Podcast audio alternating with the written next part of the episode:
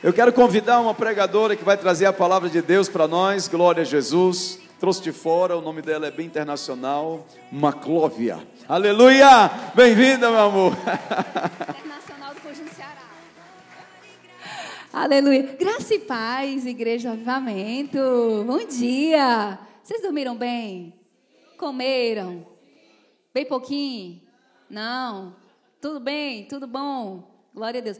Olha, gente, Deus é tão bom que eu estava orando, né? Essa semana, eu disse, Senhor, eu acho que aquele auditório vai estar quente, porque Fortaleza estava quente, né? Aí eu comecei a ligar para um monte de, de empresa de climatizador, para poder colocar, para ficar bem frio aqui para vocês, né? Rapaz, não é que Deus mandou um climatizador natural? O rapaz que nos vendeu até disse: Pastor, se você tivesse falado comigo ontem, eu tinha um para você. Eu deixava aí onde a senhora quisesse. Eu digo: Oh, meu Deus do céu, resolve isso para mim, homem, em nome de Jesus. Aí não tem como eu fazer. Aí quando eu cheguei aqui no sítio, aí estava uma ventania, estava frio. Eu digo: oh, Senhor, obrigado, Espírito Santo, porque o Senhor escuta os seus servos, o Senhor cuida. Deus, gente, Deus cuida da gente. Amém? E eu não sei se você está sentindo, eu senti frio, eu estou sentindo frio aqui, né? E Deus tem sido maravilhoso, amém? Por favor, abra a sua Bíblia é, no livro Glória a Deus, abençoado do Senhor. Vamos ler aqui, nós vamos ler alguns textos, tá? Mas o primeiro dele vai ser Deuteronômio, Deuteronômio 9, capítulo 9. Nós vamos ler no versículo 1.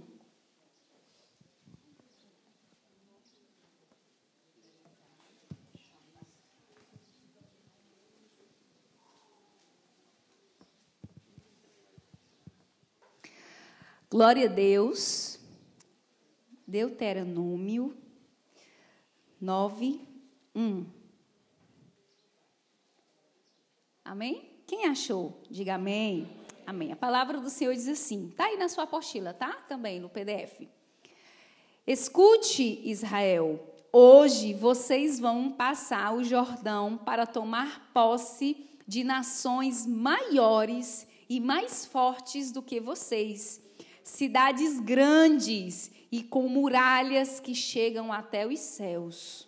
Um povo grande e alto, filhos de Anaquins, que vocês conhecem e de quem vocês já ouviram dizer.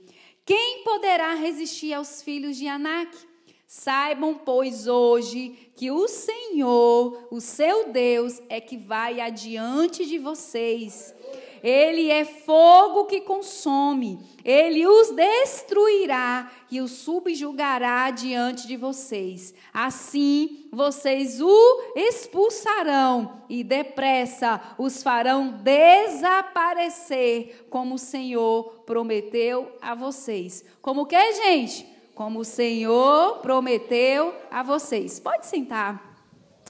Glória a Deus. É, eu preciso que, durante essa ministração, queridos, vocês se concentrem bastante, tá? Se sentir sono aí, fiquem em pé, no nome de Jesus, porque nós queremos aqui trazer essa, essa palavra de entendimento sobre a sua vida.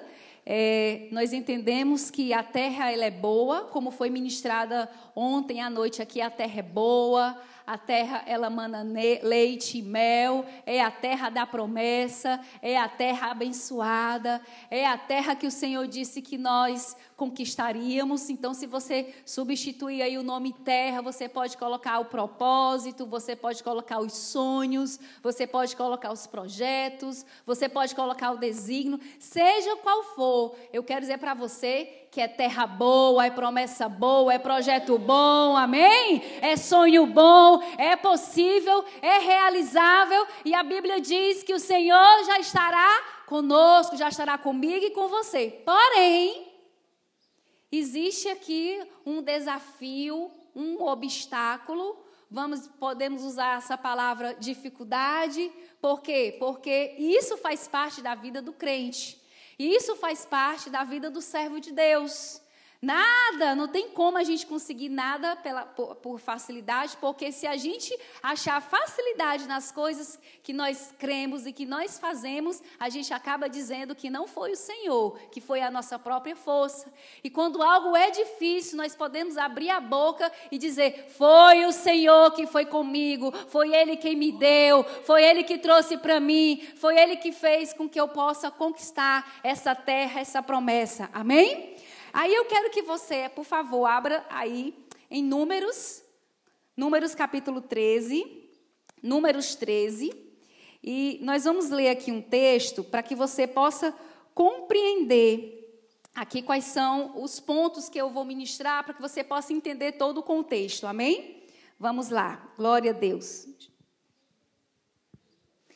Glória a Jesus. Diz assim, 13, 1, fala assim, ó. Disse o Senhor a Moisés: Envia homens que espiem a terra de Canaã, que eu hei de dar aos filhos de Israel de cada tribo de seus pais, enviareis um homem, sendo cada qual príncipe entre eles. Agora você vai pular para o verso 17.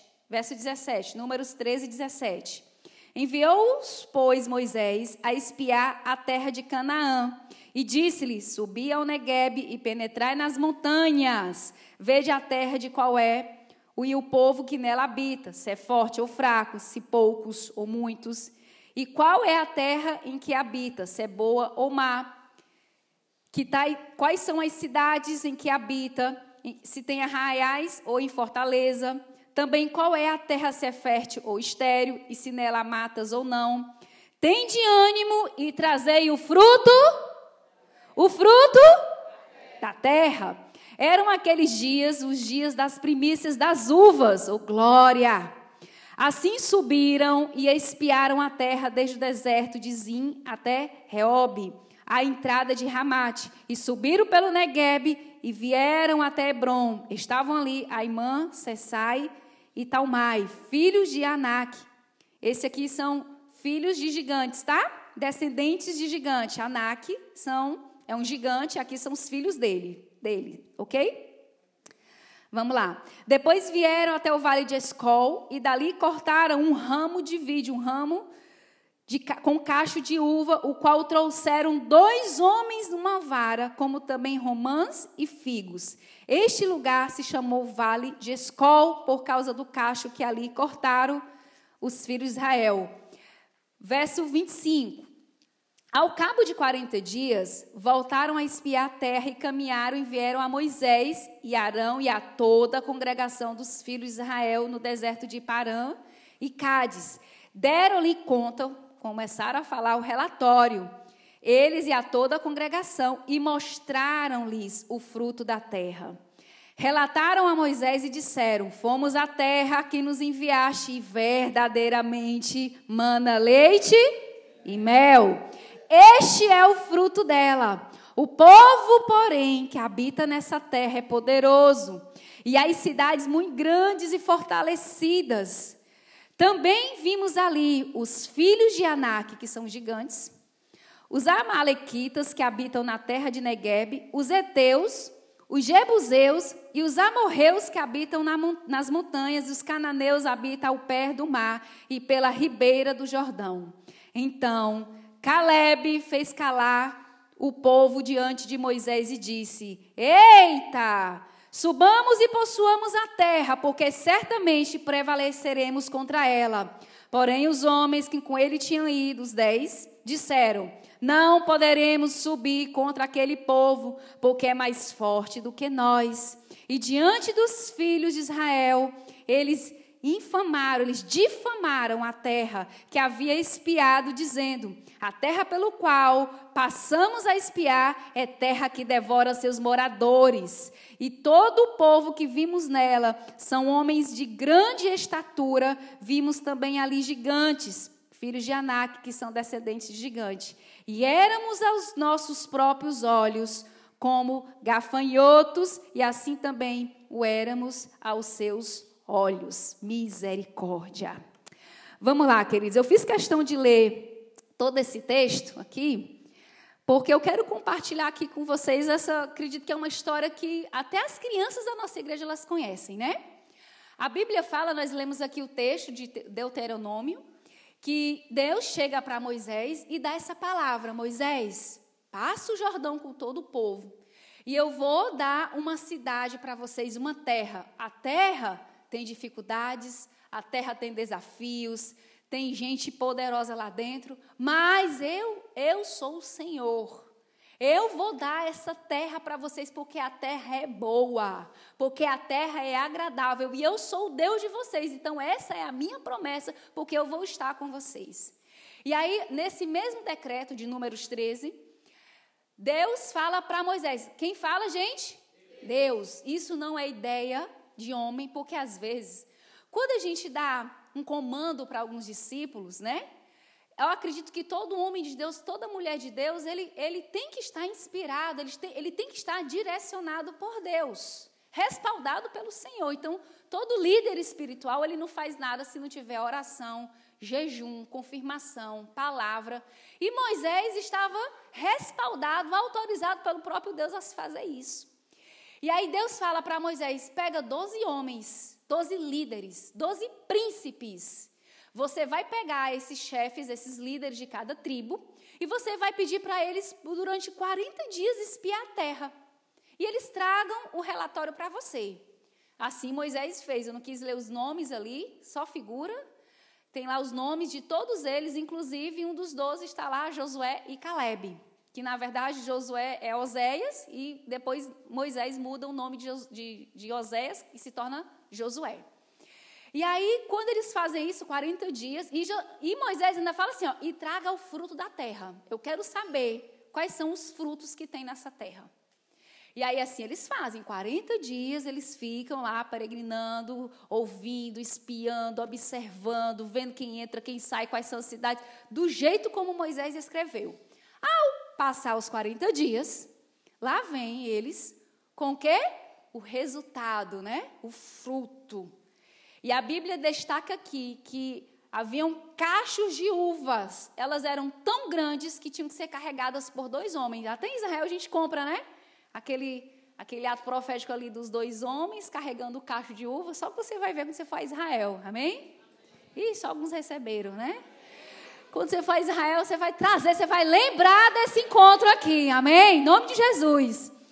E aí eles trazem, e aí, olha, eu, eu fico imaginando assim, até a alegria do líder, né? Meu Deus do céu, eles fizeram tudo direitinho, mas quando sentaram, isso, veja só quem são as pessoas: Moisés, Arão e toda congregação. Está aqui, a terra é boa, a terra tem fruto, a terra mana leite e mel, como Deus disse. Na verdade, ele não fala nem como Deus disse, né? Como foi dito porque não se fala de Deus nesse relatório. Está aqui o fruto, mas a terra é difícil. Tem gigante, tem homem. Aí começou a dizer todos aqueles inimigos, porque cada um daqueles povos, gente, ele, ele sinaliza algo para Israel e para as nossas vidas. Um é roubador de sonhos, outro tem outro povo ali que estupravam as mulheres, tem outro povo que matavam as crianças, tem outro povo. Cada um daqueles povos ali fazia alguma coisa, mas eu não vou me ater aqui, a isso aqui, ok? E aí eles começaram a trazer o relatório, 10. Quando eles começaram a falar, teve um que começou a dizer: epa, epa, epa, pode parar. Ah, vamos parar com isso aí. Vamos parar? Vamos parar, peraí. Gente, o que é isso? Foi o próprio Deus que disse que aquela terra seria nossa. Tem gigante? Tem, mas nós temos o Deus Todo-Poderoso, o Deus de Abraão, de Isaac de Jacó, o Deus que nos prometeu. Se Ele prometeu, Ele vai cumprir. Pensa que isso calou os abençoadinhos? É? Pois deixa eu dizer para vocês, sabe como é que a gente se enxergou? Nós éramos como gafanhotos. E ele fala assim: aos olhos deles e aos nossos olhos. Então vamos lá. Primeiro, todos eles receberam a mesma missão, a mesma oportunidade, o mesmo chamado. Ali não tinha menino, ali não tinha uma pessoa neófita, uma pessoa que não sabe o que está fazendo. Todos eles, eles eram príncipes, eles eram nobres, ok? Então ali não era qualquer pessoa que foi, que foi escolhida, não era qualquer um que estava ali, mas para você entender que às vezes pode ser o nobre, o príncipe, ou, ou, ou pode ter conteúdo, pode ter várias faculdades, pode ter várias faculdades e, mas mesmo assim o coração está totalmente voltado para é, Deus. Porque olha a mentalidade daqueles dez espias. O complexo, que eu costumo dizer que é o complexo de gafanhoto. Mentalidade pequena, medíocre. Mentalidade de uma pessoa que vê a dificuldade, na primeira dificuldade, ela já vai colocar um monte de obstáculos. Deixa eu dizer para você, você vai receber a unção de Josué e Caleb para quando você vê obstáculos, adversidades, você vai ver Deus nesse relatório, você vai ver a mão do Senhor, amém? Você vai confiar na mão do Senhor que está sobre a tua vida. E aí aquele complexo de gafanhoto, porque tem gente que tem uma habilidade para colocar a dificuldade toda, achar o pequeno, o pobre coitado, a vítima da sociedade a vitimização. Meu Deus do céu, tudo é muito difícil para mim, tudo é muito complicado. As coisas acontecem para o fulano, não acontece para mim. As coisas é muito fácil para fulano, não é fácil para mim. É uma dificuldade, ninguém me ajuda, ninguém me apoia, eu não tenho dinheiro, eu não tenho condição, eu não sei fazer. Tá difícil, é uma pandemia, o Brasil, a igreja, a minha mulher, o meu marido, os meus filhos. E aí vamos entrar aqui no nosso primeiro ponto você decide escolher entre uvas ou gigantes. Porque dois escolheram o fruto da terra. Dois escolheram a possibilidade de experimentar o melhor de Deus, mesmo em meio à dificuldade. Mesmo em meio a gigantes, que nós vamos já falar sobre eles. Mas existiram dois que escolheram o fruto da terra. Existiram dois ali que, mesmo aqui, na, naquela voz menor, porque uma voz contrária, porque muitas vezes nós ouvimos a voz contrária, pessoas que dizem que o Brasil não vai dar certo, pessoas que falam que você não vai dar certo, pessoas que dizem que o teu casamento vai dar certo, que a tua empresa, ah, está vendendo din-din, isso é, é, é, é pouca coisa. Não perde teu tempo com isso, não. Então, às vezes, existem pessoas com um complexo de gafanhoto e querem minar a tua promessa, querem acabar com a palavra que você recebeu de Deus. Amém? Mas você não vai ser esses dez espias. Amém? Amém? Você não vai escolher gigantes. Você vai escolher o fruto da terra. Gente, e Deus ama falar de fruto. O Senhor ama falar de fruto. Ele ama dizer quanto fruto é precioso. E nós que somos da visão celular, fruto fiel. Sou fruto.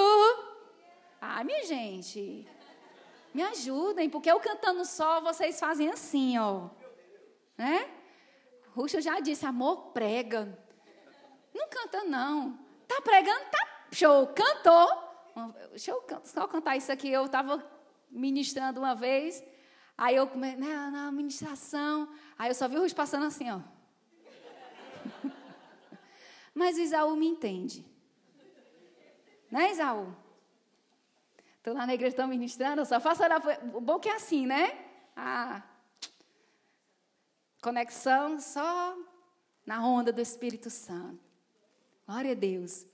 E aí, queridos, Escolham as uvas, nós vamos já falar como você, quais são os comportamentos, as atitudes para você olhar para o fruto da terra.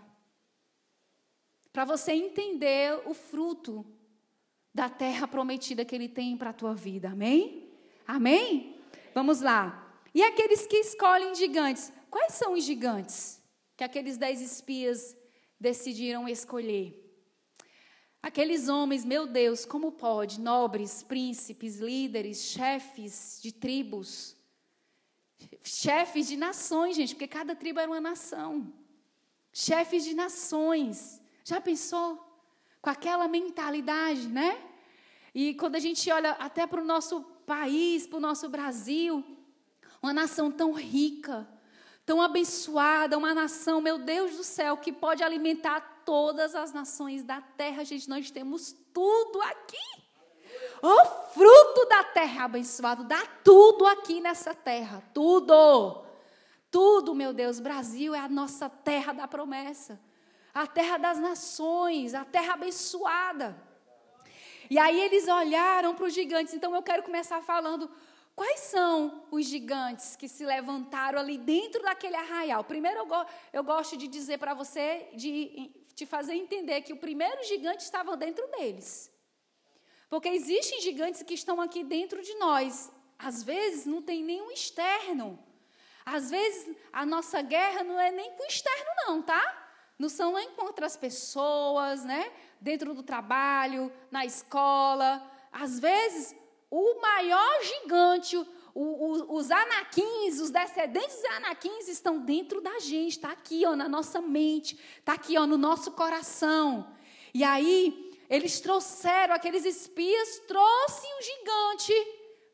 Já trouxeram carregando no coração, junto com o fruto, já, já deixaram-se se contaminar pelo gigante e trouxeram para dentro do arraial.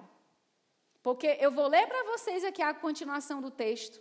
O que aqueles dez espias fazem na congregação, porque eles querem contaminar o líder querem contaminar o sacerdote, porque Arão estava ali, e queria contaminar todo o povo que era a congregação. E conseguiram.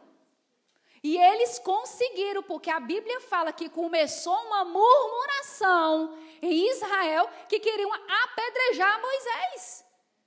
Vamos apedrejar, vamos levar. Olha só, gente, vamos levantar outro líder. Vamos voltar para o Egito. Vamos levantar outro líder. Não, vamos apedrejar Moisés. Pensa só. Começou trazendo o gigante para dentro do arraial. Para dentro do povo de Deus. Para dentro da liderança. Será que a gente já viu um negócio desse? E aí começou o gigante dentro deles. A impossibilidade de Deus na vida deles. E aí, quais foram os gigantes que começaram dentro deles? Eu quero destacar aqui, vamos lá. Quem são é, os gigantes que podem se levantar aqui dentro é, de você, dentro de mim, dentro de qualquer pessoa que dá lugar ao gigante? Esquece o fruto da terra, esquecem as uvas e passa a dar voz, a dar razão para o gigante. Primeiro é a rebeldia. Rebeldia. Eu estava conversando com uma discípula enquanto nós é, estávamos resolvendo as coisas do encontro e a gente compartilhando, compartilhando a, a ministração, a mensagem com ela. E aí eu conversando com essa discípula, dizendo: olha, se tem, existem alguns pecados, existem alguns gigantes que é difícil algumas pessoas reconhecerem que estão nesse estado, que estão com esse, debaixo desse espírito, às vezes é muito difícil. E só muita oração, muito jejum, ou Deus quebrando essa pessoa todinha, queridos. É algo chamado rebeldia. Às vezes você vai conversar com o discípulo querido, olha, você está debaixo de uma rebeldia radal por lá, por lá. A rebeldia, queridos, ela contamina. Ela não contagia, ela contamina. Ela tem o poder de desfazer tudo aquilo que Deus havia colocado sobre a vida da pessoa. E todo rebelde, o fim dele é a morte, porque a palavra de Deus disse que os dez espias e todas as pessoas que ficaram debaixo da palavra dos dez espias, elas morreram de lepra. Elas morreram leprosas. Todas elas morreram. Por quê? por causa do gigante chamado rebeldia. E por que eu digo gigante chamado rebeldia? Porque se a rebeldia ela entra no coração do discípulo, ah, meu amado, nem Deus consegue entrar no coração dessa pessoa, porque às vezes as pessoas não entendem. Elas acham que elas estão se rebelando contra uma pessoa, mas elas estão se rebelando contra uma autoridade, queira você goste ou não. você concorde ou não. Se foi Deus que levantou, se foi Deus que disse, se foi Deus que respaldou, se foi Deus que deu essa autoridade, infelizmente, deixa eu dizer para você, ou felizmente, ou, ou seja o termo que você quiser usar, você não pode se rebelar. E nem rebelar pessoas, porque o rebelde ele não consegue morrer só, ele tem que levar gente com ele. Ele tem que levar gente para o buraco juntamente com ele. Ele não consegue, o desgraçado não consegue morrer só, morre só a praga. Ele tem que contaminar outras pessoas. Ele vai falar mal do líder, não concordo, não acho certo. Tu viu aí? O que é que o pastor fez? Ah, tu não está sabendo, não? Concordo, não. V vamos fazer o seguinte: a gente se reúne aqui, a gente se junta, porque eu não posso falar só, porque o rebelde ele faz isso, que é frouxo, covarde. Vamos aqui, se juntar aqui, a gente aqui, a gente vai até o pastor dizer o que a gente pensa. Ou nem faz isso, irmãos. Vai, nós que trabalhamos com célula, que liderança, que Deus nos guarde do rebelde. Que Deus nos livre, oh Jesus. Porque às vezes ele vai até na célula, como já aconteceu na nossa igreja, no Michel Efraim. Vou contar testemunhos nossos, que nós vivemos isso. Ó, oh, gente, tô aqui, viu? Vamos ler aqui a palavra, vamos ler aqui. Tô, não concordo com isso, não, né? Mas veio a ordem lá de cima, fazer o quê?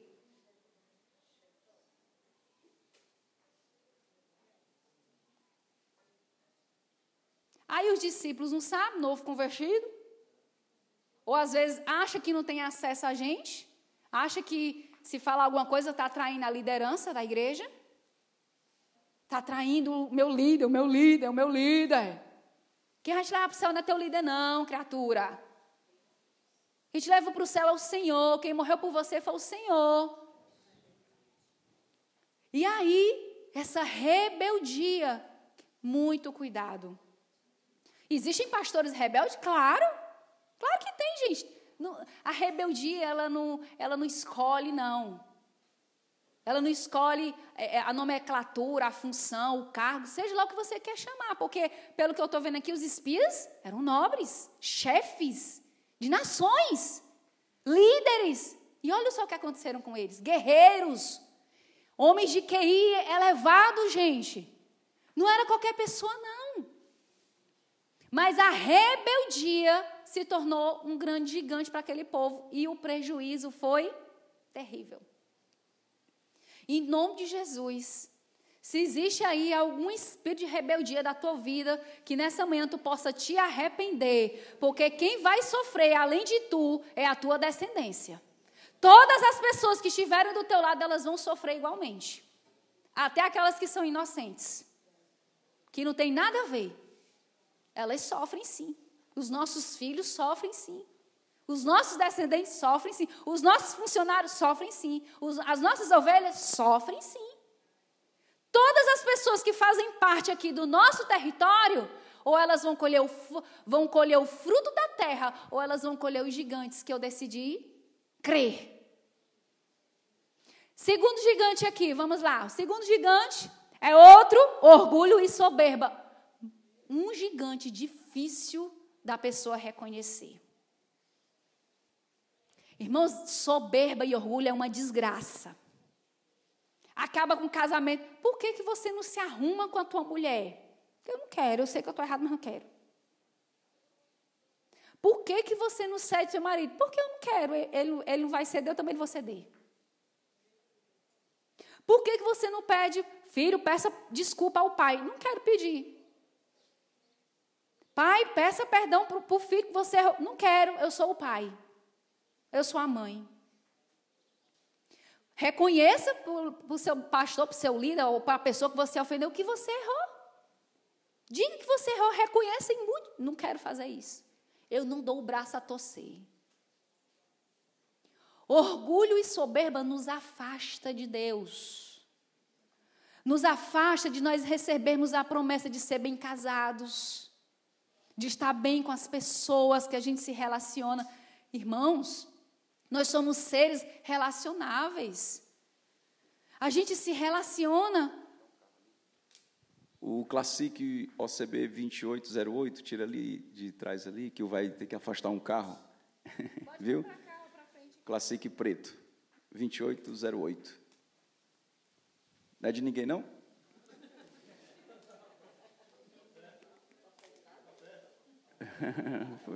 um Classic preto, 2808. É de alguém? Ah, tá aqui. É seu? Pronto. É não? Já estava feliz, ainda bem, né? Classic preto, 2808. Se quiser, recebe, né, irmão?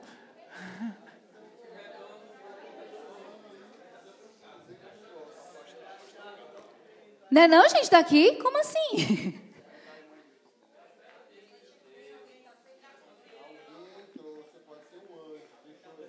anjo, né? Ô, oh, glória. Vamos escolher o fruto, né, da terra, é o anjo.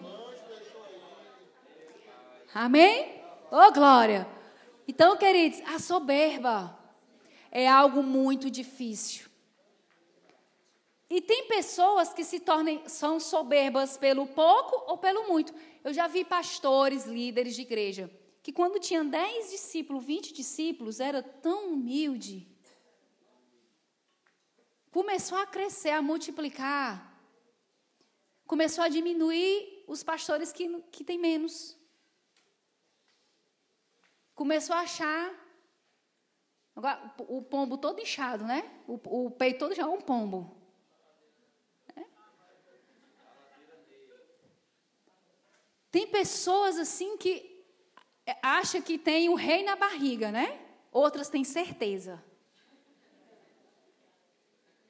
Pessoas que quando eram de um jeito, até eu, eu gosto de, falar que às vezes, né, posição, até falam, né, quer conhecer uma pessoa, dê fama e poder a ela, né?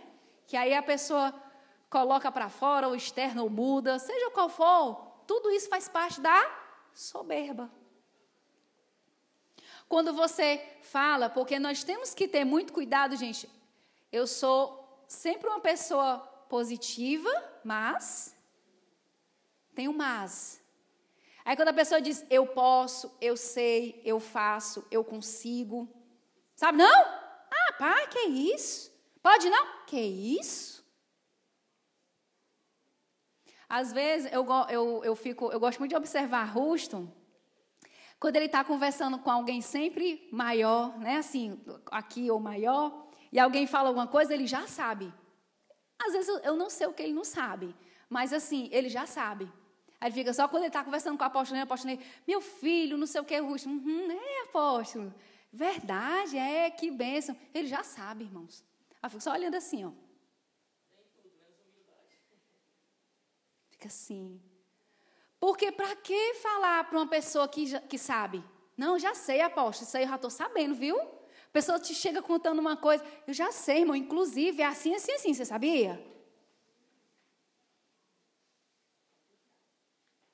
Então, no nome de Jesus, não deixa esse gigante, orgulho, soberba, porque não é o que você tem no seu bolso, porque eu já eu conheço milionários que são humildes, são simples. Quando você vai a Manaus aqui, você senta com o bilionário do teu lado. É um, rapaz, você olha assim, você não acredita que a pessoa é bilionária. Simples. E eu conheço pessoas que são pobres, orgulhosas. Então, não é quanto a gente tem no bolso. Porque a humildade, ela é um estado de espírito, ela está aqui no nosso coração. Jesus fala isso no Sermão da Montanha, Sermão das Minhas Aventuranças. Amém? Próximo gigante aqui é o gigante da incredulidade. Eu não preciso nem falar de como a incredulidade, ela se tornou um gigante poderoso para aqueles espias. E é a incredulidade também, ela conseguiu atingir todo aquele arraial, gente. A incredulidade também, ela se tornou um gigante poderoso no coração daqueles homens de Deus. E aí, quando o pastor chega, quando a esposa, o marido, alguém chega para trazer um projeto, para trazer algo, para trazer para mostrar, não vai dar certo. Não vai acontecer, gente, está tudo muito difícil. Tá tudo muito caro. Tá tudo muito complicado. Tá tudo difícil, meu Deus do céu. Não, não, não é assim, não. Tá pensando que as coisas são assim, é? Tá pensando que as coisas se resolvem assim? Não, não é assim, não. E aí, queridos, a minha Bíblia diz, em Hebreus 11, que fala sobre os heróis da fé. A única maneira de você agradar ao teu Deus é através da tua fé. Não é o quanto de jejum você faz, não é quantas horas você fica orando, amém? Não é quanto dinheiro você dá para Deus, mas é a tua fé. E se você tem uma fé poderosa, ah, isso aí você vai agradar o coração de Deus. Próximo gigante que está dentro de nós são os pecados encobertos. Os pecados não confessados. Porque lá embaixo, nós vamos falar sobre isso, Caleb começa a confrontar os pecados do povo. E mesmo assim, eles não confessam, eles não entram em arrependimento. Se você pecou, ele precisa ser confessado. Você precisa confessar o seu pecado. Por quê? Esses gigantes, né, os descendentes, Anak e os seus descendentes, que fala dos três filhos dele, cada um desses gigantes, ele trabalha numa esfera, que nós vamos falar sobre lá, lá mais baixo. Cada um deles trabalha numa esfera. E eu quero até juntar aqui pecado encoberto, quero juntar aqui com pornografia e rede social. Vamos juntar aqui umas coisas só. Queridos, olha, aumentou, segundo a pesquisa do Google, eu tenho aqui no meu celular, o, em 61 ponto, acho que 9 ou, ou 92, alguma coisa assim, quase 62%. O número de evangélicos crentes que acessam a pornografia. Como é que, que o Google sabe disso? O Google sabe tudo da sua vida. Deixa eu falar algo para você. O nosso celular, isso aqui, ok? Ele funciona como uma digital, vamos dizer assim, a nossa digital na, na rede. Então, quando você acessa aqui nesse celular, ok? Seu e-mail, WhatsApp, tudo que está ligado à internet. A internet ela é uma rede única. E lá é, é, é, fica um código que ele sabe, o Google sabe que é você. O Google sabe que é você.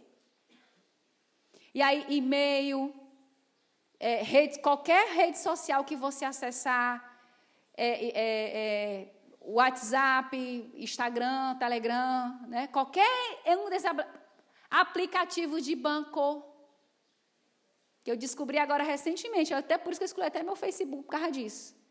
Quando eu fui olhar lá no Facebook, estava lá todos os aplicativos que eu havia acessado, todos, de banco, tudo, tudo. Ah, apagar essa desgraça, menino. Ah, tem mais. Ai, não contribui nada na minha vida. Todos. Está te mostrando, foi, Douglas? Todos os aplicativos lá. Olha aqui, Douglas, o que, é que eu, o que é que o Facebook faz com a gente aqui, ó. Tudo ligado, microfone ligado, ele tem acesso onde você vai. Tudo, gente, tudo, tudo tá tudo nessa praga aí. tudo nesse negócio aí. Ou seja, a tua privacidade acabou. Foi até uma confusão na época nos Estados Unidos com o Mark Zuckerberg, por causa disso, porque nos Estados Unidos lei da privacidade é muito séria. Então ele foi processado, foi para o Senado, quase perde o, o Facebook para os Estados Unidos. Quem já assistiu até um filme, um espião que, que entregou né, o que é que o Facebook fazia? O que é que ele fazia com as pessoas? Tem um Snowden, Snowden, vilão, criminoso ou, ou, mocinho, vilão, não sei o quê. Eu, eu boto no grupo depois para vocês assistirem. É interessante o filme. Ele que, que colocou o que é que o governo dos Estados Unidos estava fazendo através do Facebook. Sério o negócio. Enfim, tudo aqui. Então, pecado encoberto, pornografia, rede social. E eu fiquei espantada o número de mulheres acessando pornografia. O número de crianças. É, tem um pastor que eu sigo, é muito interessante, ele só fala dessa área é, é, sentimental, né? Dos casais. É muito interessante. Até uma vez eu mandei para as meninas. E ele colocou assim, fez a pergunta: com quantos anos você acessou a pornografia a primeira vez e onde? Ele fez essa pergunta. Rapaz, quando eu fui ler os comentários, mais de mil comentários. Aí tem seis anos, sete anos, meninas e meninos. Nove anos, dez anos, aí foi dizendo, né? Revista, filme, celular. E a gente sabe que quando o homem ou a mulher acessa a pornografia, o nível de endorfina que vem para o cérebro é muito rápido. E, segundo os, segundo os médicos, é tão viciante quanto a cocaína. Porque é, pronto, é muito rápido. E ele faz os dois. Porque a pessoa ela fica aprisionada aqui na mente. E aí se torna um gigante, por quê? Porque a, os anaquins aqui é uma das áreas onde trabalha a parte sexual. E aí, irmãos, no nome de Jesus, se existe alguém aqui com problema de pornografia, procure ajuda. Busque ajuda. É, já tem alguns anos, uma, uma, discípula, ela me dá essa liberdade de falar isso. É, ela conta, já contou até esse testemunho. É, ela não morava em Fortaleza, né, mas ela casou e veio morar em Fortaleza, casou com um discípulo da nossa igreja. E ela disse para mim, contou o testemunho, que aos 12 anos de idade, ela conheceu a pornografia na internet. E ela ficou viciada, dos dois ganhou o computador dos pais, então os pais iam dormir, e ela passava a madrugada no computador. E ela falando para mim, né, que a pornografia, ela é, ela é uma, é uma, droga, um vício, né? É uma doença que ela vai puxando. Você começa com hétero, depois vai para casais homoafetivo, depois vai para bicho, depois vai para necrofilia, vai com defunto, depois vai com pau, com pedra, com madeira, com carego, porque o cérebro ele vai Vai com criança, vai para pedofilia, vai para tudo. Dos 12 até os 17, quando ela aceitou a Jesus, teve o um encontro com Jesus. No dia que ela aceitou Jesus, ela fala, ela foi liberta total da pornografia. Conheceu o esposo, casou virgem, tudo direitinho na igreja. Mas quando ela chegou aos 21 anos, 22 anos de idade, ela começou a ter gatilhos. Começou a, a sentir, né, ficar é, excitada, sentir desejo, desejos sexuais por um cachorro. Quando o cachorro ficava o órgão do cachorro para fora. Quando via uma adolescente bonita na igreja, ela olhou assim, se sentiu atraída é, fotos de coisas, no, nomes assim que ela via, ela via e via membros sexuais, órgãos genitais. E aí ela chorando, chegou para mim chorando, ela minha pastora em nome de Jesus. Vou, vou, morar, eu morava perto dela.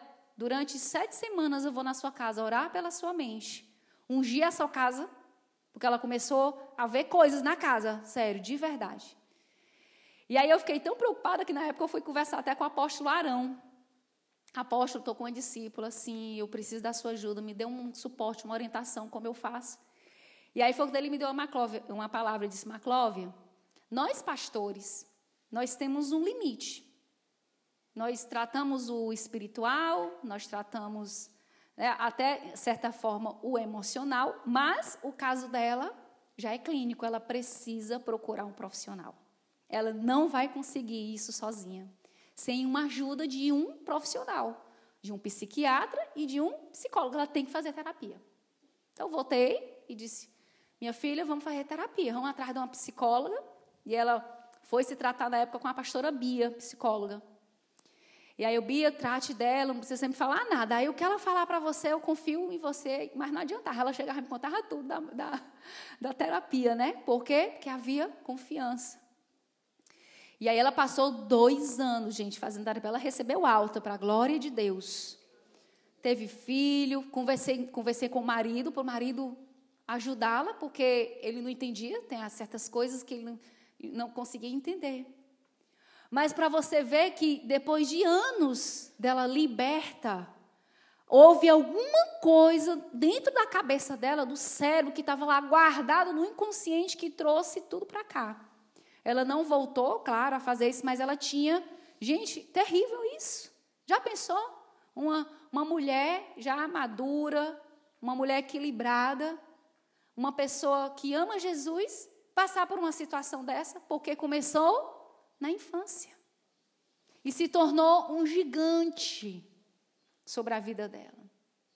Aí, às vezes, tem homens e mulheres que não procuram as esposas, os maridos, que não fala, fale, compartilhe em nome de Jesus.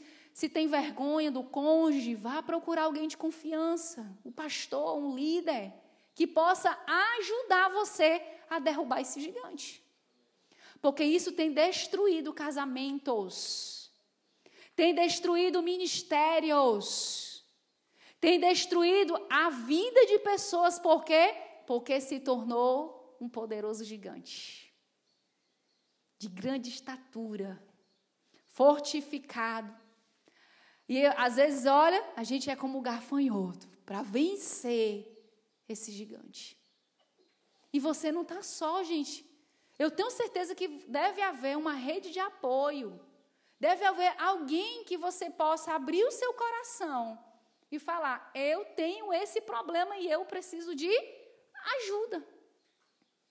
Porque o que acontece? Quando isso não é tratado, existem pastores que caem em adultério, mulheres que caem em adultério, líderes, homens, jovens, moças, rapazes, pessoas que caem em adultério. Por quê? Porque a pornografia, o pecado encoberto, as, a rede social, que é o que dá mais acesso, irmãos, misericórdia, irmãs, misericórdia.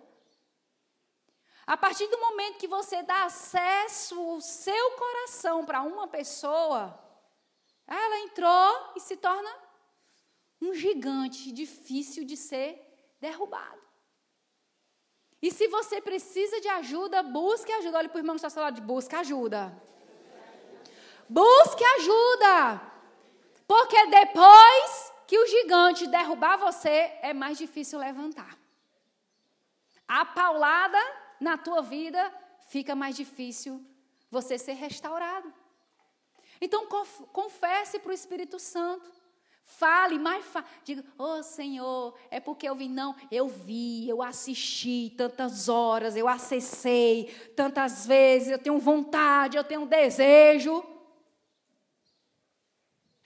Mas busque ajuda. Para que isso não se torne maior do que você e você não consiga derrubar esse gigante na sua vida. Amém, queridos? Amém? E se você tem essa dificuldade, não, não tem nem como liderar, tá? Para mim, são algumas áreas que, se homens e mulheres eles não forem libertos, eles não estão aptos, aptos ainda a liderar, até ser liberto nisso. Porque uma coisa é defeito, gente, né? Todos nós temos. Outra coisa é caráter.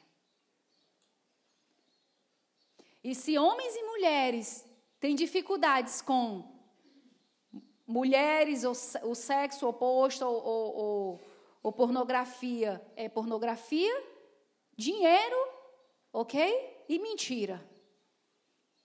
Sai do meio. Vá se tratar. Vá cuidar da sua vida. Vá querer ir para o céu, no nome de Jesus. Amém? Porque você, não tem como você cuidar de pessoas. Se um líder não pode ver uma mulher bonita, já fica igual um siri numa lata. Tem que se cuidar. Tem que se tratar. Uma pessoa que é movida pelo o amor ao dinheiro, é dinheiro, dinheiro, dinheiro, dinheiro, dinheiro, dinheiro. Ela tem que se tratar, ela não pode estar no meio disso aí, não. Porque tem gente que não tem estrutura, gente, para lidar com dinheiro. Não tem. Tem gente, tem pessoas que não têm estrutura para lidar com dinheiro. Não tem.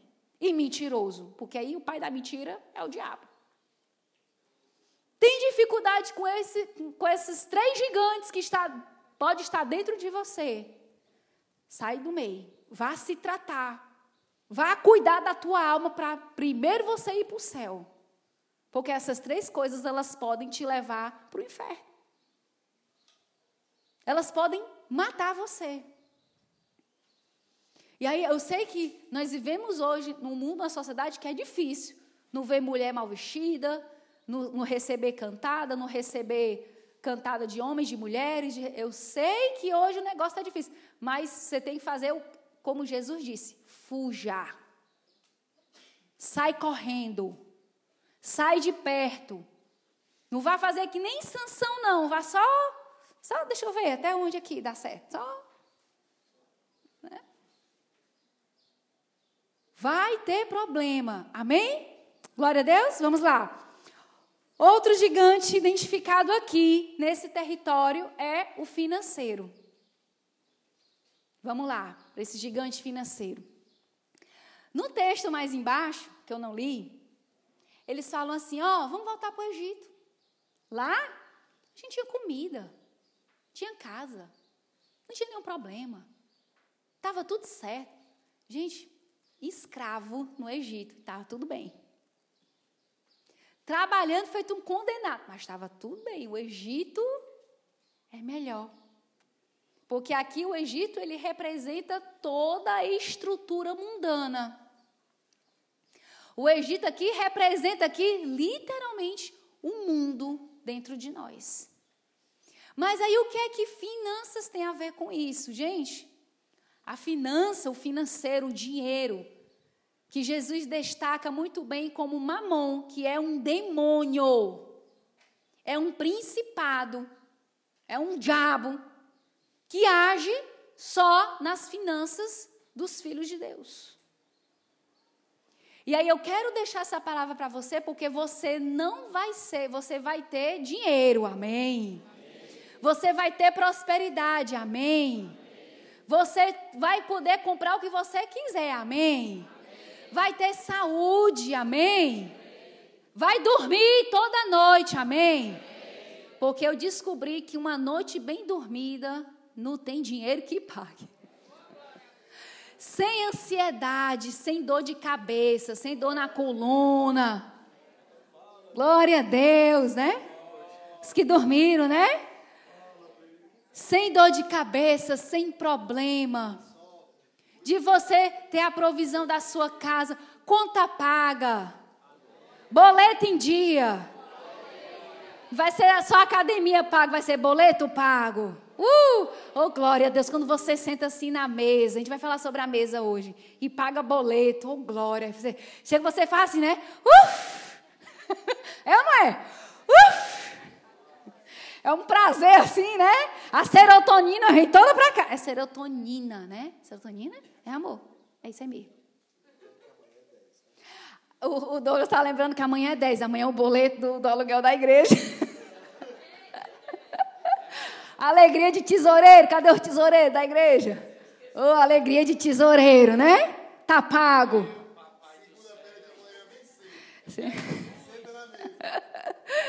oh, glória.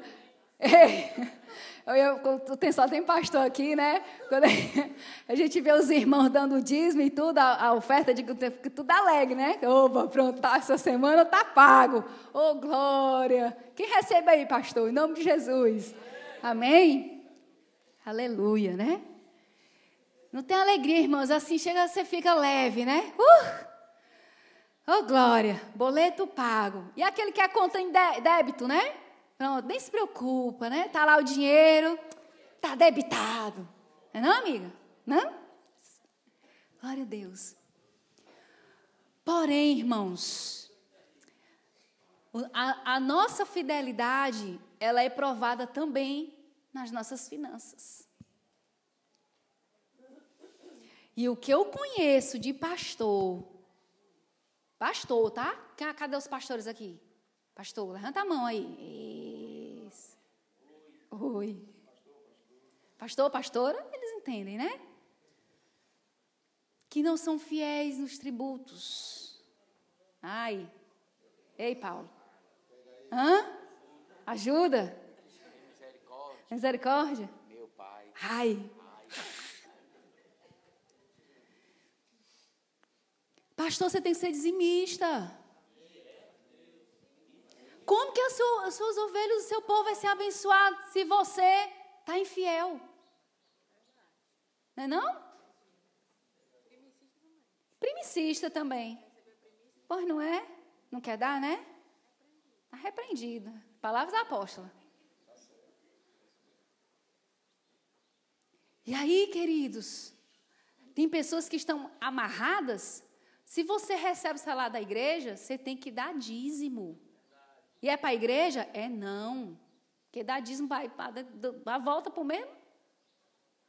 Você tem que dar dízimo no seu sacerdote na pessoa que te cobre, na pessoa que te orienta, na pessoa que ministra a tua vida. Líderes, cadê os líderes aqui? Em nome de Jesus, líder. Porque mais no texto, acho que é 15 ou 16, Moisés começa, Deus começa a mandar Moisés, pode mandar o povo trazer dízimo. Porque ele já estava falando com os fiéis, as pragas já tinham tudo morrido de lepra. Aí começou ali os fiéis, e, e foi quando começaram a prosperar. Gente, prosperaram tanto, construíram uma, a arca, começaram as coisas sendo construídas para Deus. O teu dízimo é para construir altar, construir a casa do Senhor. E você não tem que achar que estou ajudando a igreja. Você não está ajudando a igreja, não. Você está sendo fiel a Deus. Você não está sendo bonzinho, boazinha. Não ache que isso que você está fazendo, ah, eu tô, não está não, você está sendo fiel.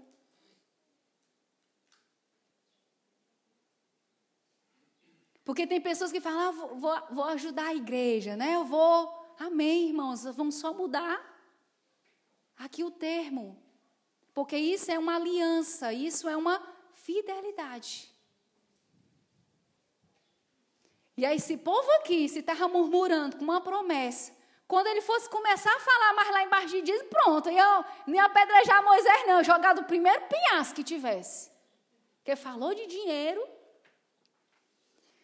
Porque existe, infelizmente, colocaram da, na nossa nação, gente. Porque você vai para os Estados Unidos, e a gente foi para a igreja, aí ficou eu e o Rusto atrás de, onde é que tira a oferta? Onde é que dá a oferta? Aqui, nessa igreja. Nem fala de oferta. Porque já bota logo, é débito automático para ir direto para a conta da igreja, o dízimo. Onde a gente procurando para dar o dízimo, para semear? Porque eu entendo se eu estou no território e eu quero aquilo ali. Ah, irmãos, a gente não perde tempo, não. Eu quero isso aqui, meu Deus, eu tenho um sonho. Ou o fruto dessa terra, eu quero, eu quero colher o fruto dessa terra aqui também. E a gente tem que plantar a semente. Aí, às vezes, tem líder, tem discípulo que vai na igreja, gente, não dá um real de oferta. Porque a pessoa acha um gigante que vai ficar mais pobre do que já é.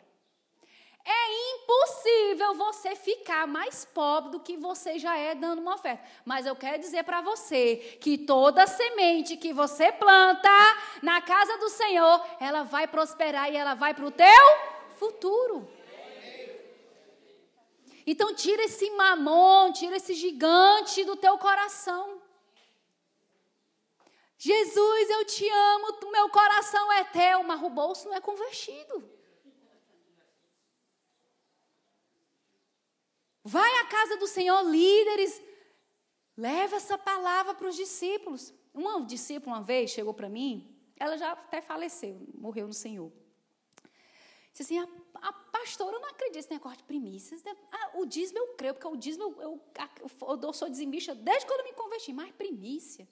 E às vezes, gente, eu, me, eu fico constrangida de falar sobre isso, porque a primícia é uma honra ao sacerdote. É uma honra. Dá quem crê. Quem entende, quem tem a revelação, não, não, você não é obrigado a nada. Diferente do dízimo, que é imposto mesmo. E aí ela assim, me deu uma palavra sobre isso. Olha, eu vou, eu vou dar essa palavra. Me dê uma vez. Só uma. Eu vou orar por você.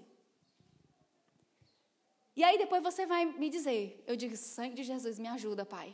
Honra a palavra da profeta. Ai, Jesus. E ela me deu e eu orei. No outro mês ela foi promovida. Gente, até assim, Senhor, a gente faz as coisas, né? Na ousadia, na fé, né? Na palavra, no, no decreto, no comando, né? Eu digo, meu Deus, tem misericórdia. Já foi despedida, hein? hein? A pessoa, pastor, não deu certo não, foi uma despedida, né? Mas Deus é, Mas Deus é bom. Nessa época eu estava igual os dez espias, poxa. Aí a irmã tornou-se José e Caleb. Aí... E ela ficou tão feliz que ela nunca mais eu vou deixar de dar uma primícia. e eu, glória, a casa recebe, amada, né? E aí, queridos, para você ver como Deus faz essas coisas com a gente. Como Deus ele é bom. Amém? Vamos vencer esse gigante? Amém. Vamos parar, né? Esse negócio de dinheiro, né? Vai para a sua libertação, queridos. Porque eu quero ver você prosperar. Eu quero ver você chegar para mim e estar, pastora. Bora aplaudir, glória a Deus. Não tem alegria maior do pastor do que ver o discípulo chegar, comprei meu carro zero à vista, comprei minha casa à vista, ó, oh, minha passagem para Israel já está paga. Oh, glória! Não é? Uhul! A Belinha, quem vai pagar? É meu pai. Gente, deixa eu contar essa. Era dia dos namorados. quem mandou, né? Era dia dos namorados. Aí eu fui com a Belinha no shopping trocar uma sandália porque eu ia viajar, né? No shopping. E aí eu botei a Belinha para dirigir meu Uber, né? Aí eu, Isabela, vem cá. Eu, eu trouxe presente para tu e não trouxe para teu pai. E para Manu, mas não trouxe para teu pai. Ela, eu não tenho namorado, só tem que comprar para mim, então. Tem um pai que paga, príncipe, né? Oh, boa. Tem um varãozinho, né, apóstolo? Esses só são amigos, apóstolo. Um povo mole, né, apóstolo? Ia dar certo, ó. Resgate de vida Efraim, né? É forte, não era não? Tá ligado? Tá ligado? Bem bonitinho, rapaz, rolorim. Esse aí eu aprovava, viu? Esse aí eu aprovava. O Russo não é assim, mas esse eu aprovava. Galeguinha eu aprovava. Galeguinha é de Deus.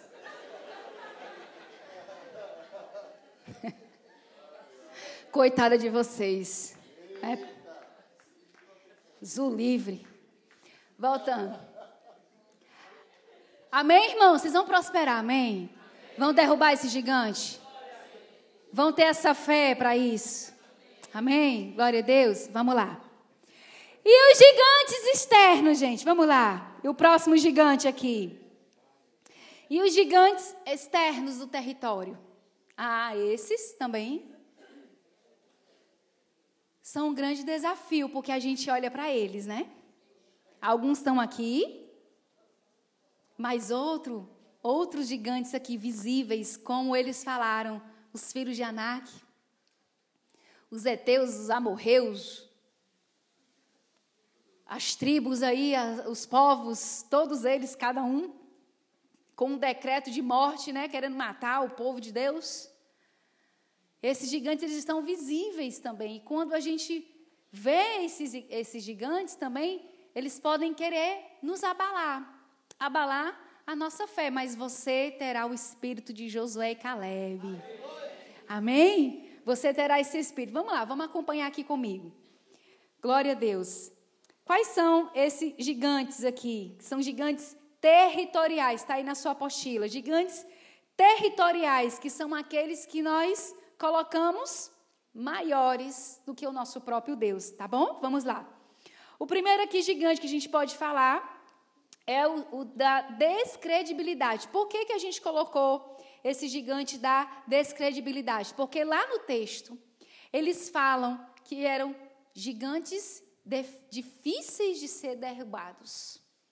E eu li o texto de Deuteronômio E, gente, ali não é Moisés falando, é o próprio Deus. O Senhor disse para eles: Eu vou dar aquela terra. Ali é um projeto que eu tenho para vocês, que é o meu povo. Vocês são o meu povo. Vocês são os meus filhos. E eu vou dar isso aqui para vocês. Foi Deus quem disse, gente. E eles descredibilizaram o projeto de Deus, o projeto do, do, do líder, porque mesmo com a palavra de Moisés, Arão, Josué, Caleb, que é isso, gente? Isso aqui foi algo que Deus nos deu. Nós vamos lutar. Nós vimos os desígnios de Deus. As dez pragas, o mar vermelho se abre. Se Deus pôde abrir aquele mar, quanto mais nos ajudar a derrotar aqueles gigantes. Então, eles descredibilizaram a unção, descredibilizaram a promessa. E aí, nós, como líderes, nós não podemos descredibilizar aquilo que Deus nos deu. Exemplo, a nossa família, a sua família foi Deus quem te deu. E aí, às vezes, nós descredibilizamos quando a gente fala divórcio. Vou sair de casa. Não quero mais nada. Está muito difícil. Eu vou desistir. Você está descredibilizando e aí você acaba desonrando. Nós vamos falar sobre isso mais lá embaixo o propósito, o projeto de Deus, a missão que Ele colocou sobre a tua vida. No nome de Jesus, não descredibilize aquilo que Deus falou a você, que Deus deu a você. Olha para o irmão que está ao seu lado, sacode e diga: não descredibilize. Diga, por favor, não faça isso. Segundo gigante, é o gigante da complacência. O que é a complacência, gente? É quando você vê algo errado e você não faz nada para tentar mudar. Ou tipo assim, ah, é o mundo é assim mesmo, né? O mundo já é maligno. Ah, isso aqui é assim mesmo. E a gente tem que ter muito cuidado com a complacência no ministério. Por exemplo, adulterou, gente, o líder, ele tem que ser disciplinado e afastado. Ah, ele caiu, ele bebeu, ele fumou, ele tem que ser afastado. Ah, mas ele é um líder tão bom, tão ganhador de vida. Um menino desse, menino desse, se você não disciplinar, se você não botar juízo, você está sendo complacente. Ah, complacente com rebeldia. Às vezes nós podemos ser complacentes com os nossos filhos. Filho dá um grito em tu, bota no lugar. Irmãos, bota no lugar, porque essa coisinha bonitinha um dia vai crescer. Quando está pequeno, é os menores dos nossos problemas. Mas quando cresce, te engole te dá rasteira, te desonra. Não seja complacente com os erros. Se seu filho, sua filha, errou, quebrou o princípio, te desrespeitou, disciplina. Tira celular, tira TV, não compra presente. Os que são adeptos da vara. Porque tem gente, eu já ouvi um pai dizendo: meu filho não é nem bicho. Quando cresceu, se tornou dando coice no pai. Cada um escolhe o fruto: gigante ou as uvas. Não seja complacente. Ai, vai numa festa, às vezes na empresa, alguma coisa tá lá negada, tudo bebendo, né? Não, vou lá para dar uma de social. Vou beber socialmente. Não existe isso, irmãos. Não entra na minha cabeça crente que bebe. Não entra na minha cabeça. Me perdoe. Eu não sinto paz, eu não sinto Deus, eu não sinto, não me sinto à vontade de dizer que um crente vai beber cerveja. O quê? Você é muito inocente, apóstolo. Um grupo aí, um grupo de louvor, que eu não vou dizer que é o Kemuel, fez um stories na casa dele, aí abriu a geladeira, o que é que tinha na porta?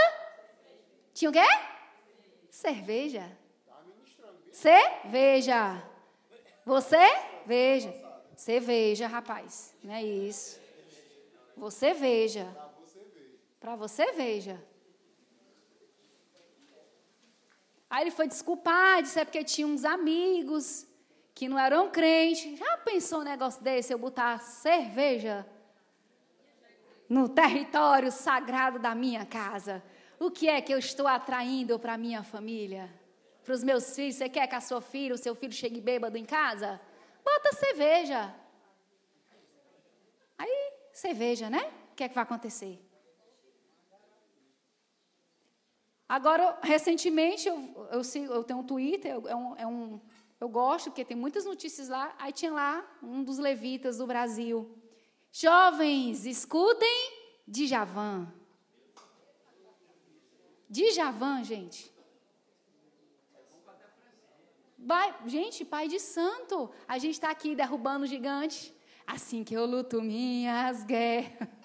Assim, estamos aqui trabalhando contrário ao mundo para resgatar a nossa casa, a nossa família. E eu vou escutar, eu não sei mais nem a música do Djavan, graças a Deus. Complacência. Ah, mas qual que tem a letra, a melodia? Aí eu fico imaginando Davi escrevendo os salmos inspirados nos, nos gigantes, no Golias, que fizeram a música para Golias. Golias matou vários exércitos de Israel. Golias, Golias. Aí, oh, gostei dessa melodia. Eu vou pegar, trocar só a letra e vou usar a melodia. Ah, você parou para pensar? Complacência, queridos. E é um gigante que está aqui, ó, do nosso lado, e a gente se acostuma. A gente acha. Se acostuma. Mulher mal vestida na igreja. Domingo agora passado, tinha uma jovem, ela não, ela estava nos visitando, né? Se ela fizesse assim, você via aqui a, a nádega dela. Aí eu peguei uma, uma toalha, eu digo, pegue, minha filha, para você completar o resto do seu vestido.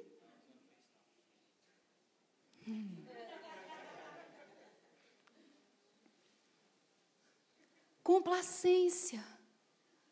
Está acostumado. Ah, assim mesmo, as coisas é assim mesmo. E aí, queridos, você não pode ser complacente com as coisas erradas. Quebrou o princípio, está errado. Seja quem for, quebrou o princípio, está errado. Está errado. Próximo gigante o gigante da desvalorização. Por quê? Porque eles desconstruíram aquilo que foi construído, que foi a promessa. As pessoas, elas desvalorizam a unção do líder. Queridos, eu sei, eu tenho essa consciência que o que eu tenho, que foi Deus quem me deu, de mim nada tenho, não tenho essa capacidade. Mas eu sei que repousa sobre a minha vida uma unção. Uma graça que é Deus que me deu, que nos deu, de cuidar de pessoas, de abençoar pessoas, eu sei que todas as pessoas que estão perto de mim, perto da minha vida, da minha família, elas são abençoadas. Porque foi uma graça que Deus deu, não é minha. Eu sei que isso é uma unção. Mas tem gente que desvaloriza isso. Não dá valor a isso. Ao tempo que você ministra, ao tempo que você dá, a unção que você dá, o seu derramar sobre a vida das pessoas. Às vezes eu queria até ter um pouco mais de tempo, até porque às vezes a demanda é um pouco grande, a gente não consegue. Sempre alguém vai sair assim, meio que no prejuízo que não dá, a gente não dá conta. Eu sei, mas tem pessoas que desvalorizam isso, que não consideram isso, que são gastadores da unção, que é o filho pródigo, né? Filho pródigo significa gastador, pródigo. E aí gastam a unção, gastam a, a, a presença, desvalorizam o que você fala. E aí, quando esses espias fizeram isso, eles desvalorizaram, gente, a unção que havia em Moisés, que é a libertação. Se você pensar, o líder libertador da Bíblia, quem é? Moisés. Ungido para fazer tal coisa. Separado por Deus para fazer tal coisa. E é só ele e ele acabou-se. Não tinha outra pessoa. Quando ele disse, eu, Senhor, é tu mesmo, Moisés. E acabou-se. Só tem certeza que é eu mesmo? Que eu não estou muito afim desse trabalho, não. E Deus disse: É tu mesmo, Moisés. E é o interessante que quando você vai estudar a história de Moisés, quando o povo está dando trabalho, Moisés vai interceder. Não, Deus não mata. Deus tem misericórdia. É o teu povo, Senhor. Porque a vontade de Deus é dizer, Moisés, eu vou matar tudinho. Senhor, não mata não, porque tu prometeu. E se tu matar eles aqui, vão dizer que tu não é Deus, não faz isso não, Senhor. Tá aí Moisés intercedendo pelo povo. Ah, desgraça. Tu desvalorizando a unção e ele está lá orando intercedendo pelo povo. Faz isso não, Senhor. Tem misericórdia. Tu é, tu é juiz, tu és o Senhor. Tu é... Tadinho, Jesus. Oh, abençoado, né? Moisésinho. E aí, queridos, cuidado para isso. Não se tornar um gigante de você desvalorizar. Desvalorizar a chamada do líder, a chamada da sua igreja, da igreja, a chamada da sua promessa. Não deixe que esse gigante se levante. Amém? Próximo gigante. Vamos lá, o gigante da secularização, que são líderes que não enxergam o espiritual. O que é o, a secularização? É o secular dentro do coração. Ontem o que nós fizemos aqui, gente, não foi você beber leite e, e tomar o mel puro. O mel chega tão forte que descia, né? É mel de verdade ali, viu? Mel de excelência para você, porque você é um líder de excelência, você merece a excelência. E aí, às vezes, tem pessoas que elas estão meio assim, ó. Elas estão assim. Aí eu digo, oh meu Deus, misericórdia. Oh Jesus, que essa pessoa ela receba o um entendimento. Que você ali não está bebendo leite, você bebe até melhor do que na sua casa até. E nem tomando mel, pô, não, aquilo ali é para que você possa ter a revelação, o entendimento assim, vendo com os elementos aqui, o que é que Deus estava falando para aquele povo. O leite significa alimento e o mel a doçura da promessa, o alimento e a doçura da promessa.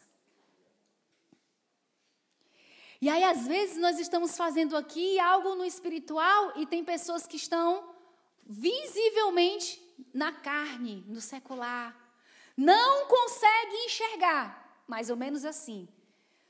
Jesus Cristo estava em uma casa ministrando.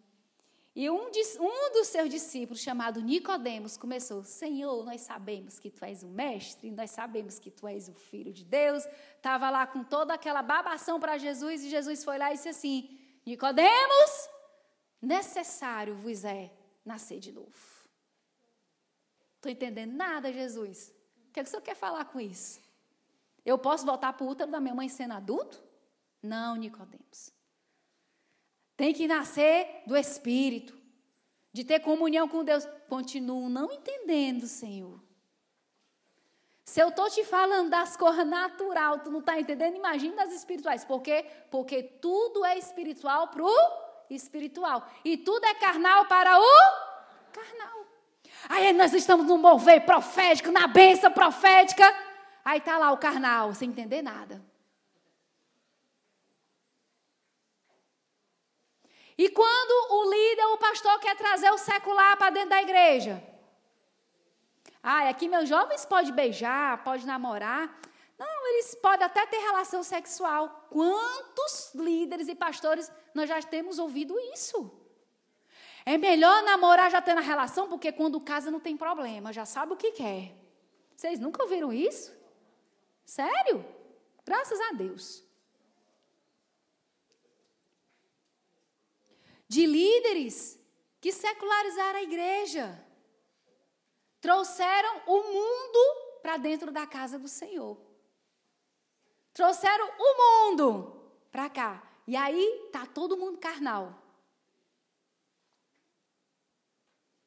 Eu estava conversando com uma, uma discípula, ela dizendo que chamaram ela para ir para uma reunião da igreja, tipo uma comunhão.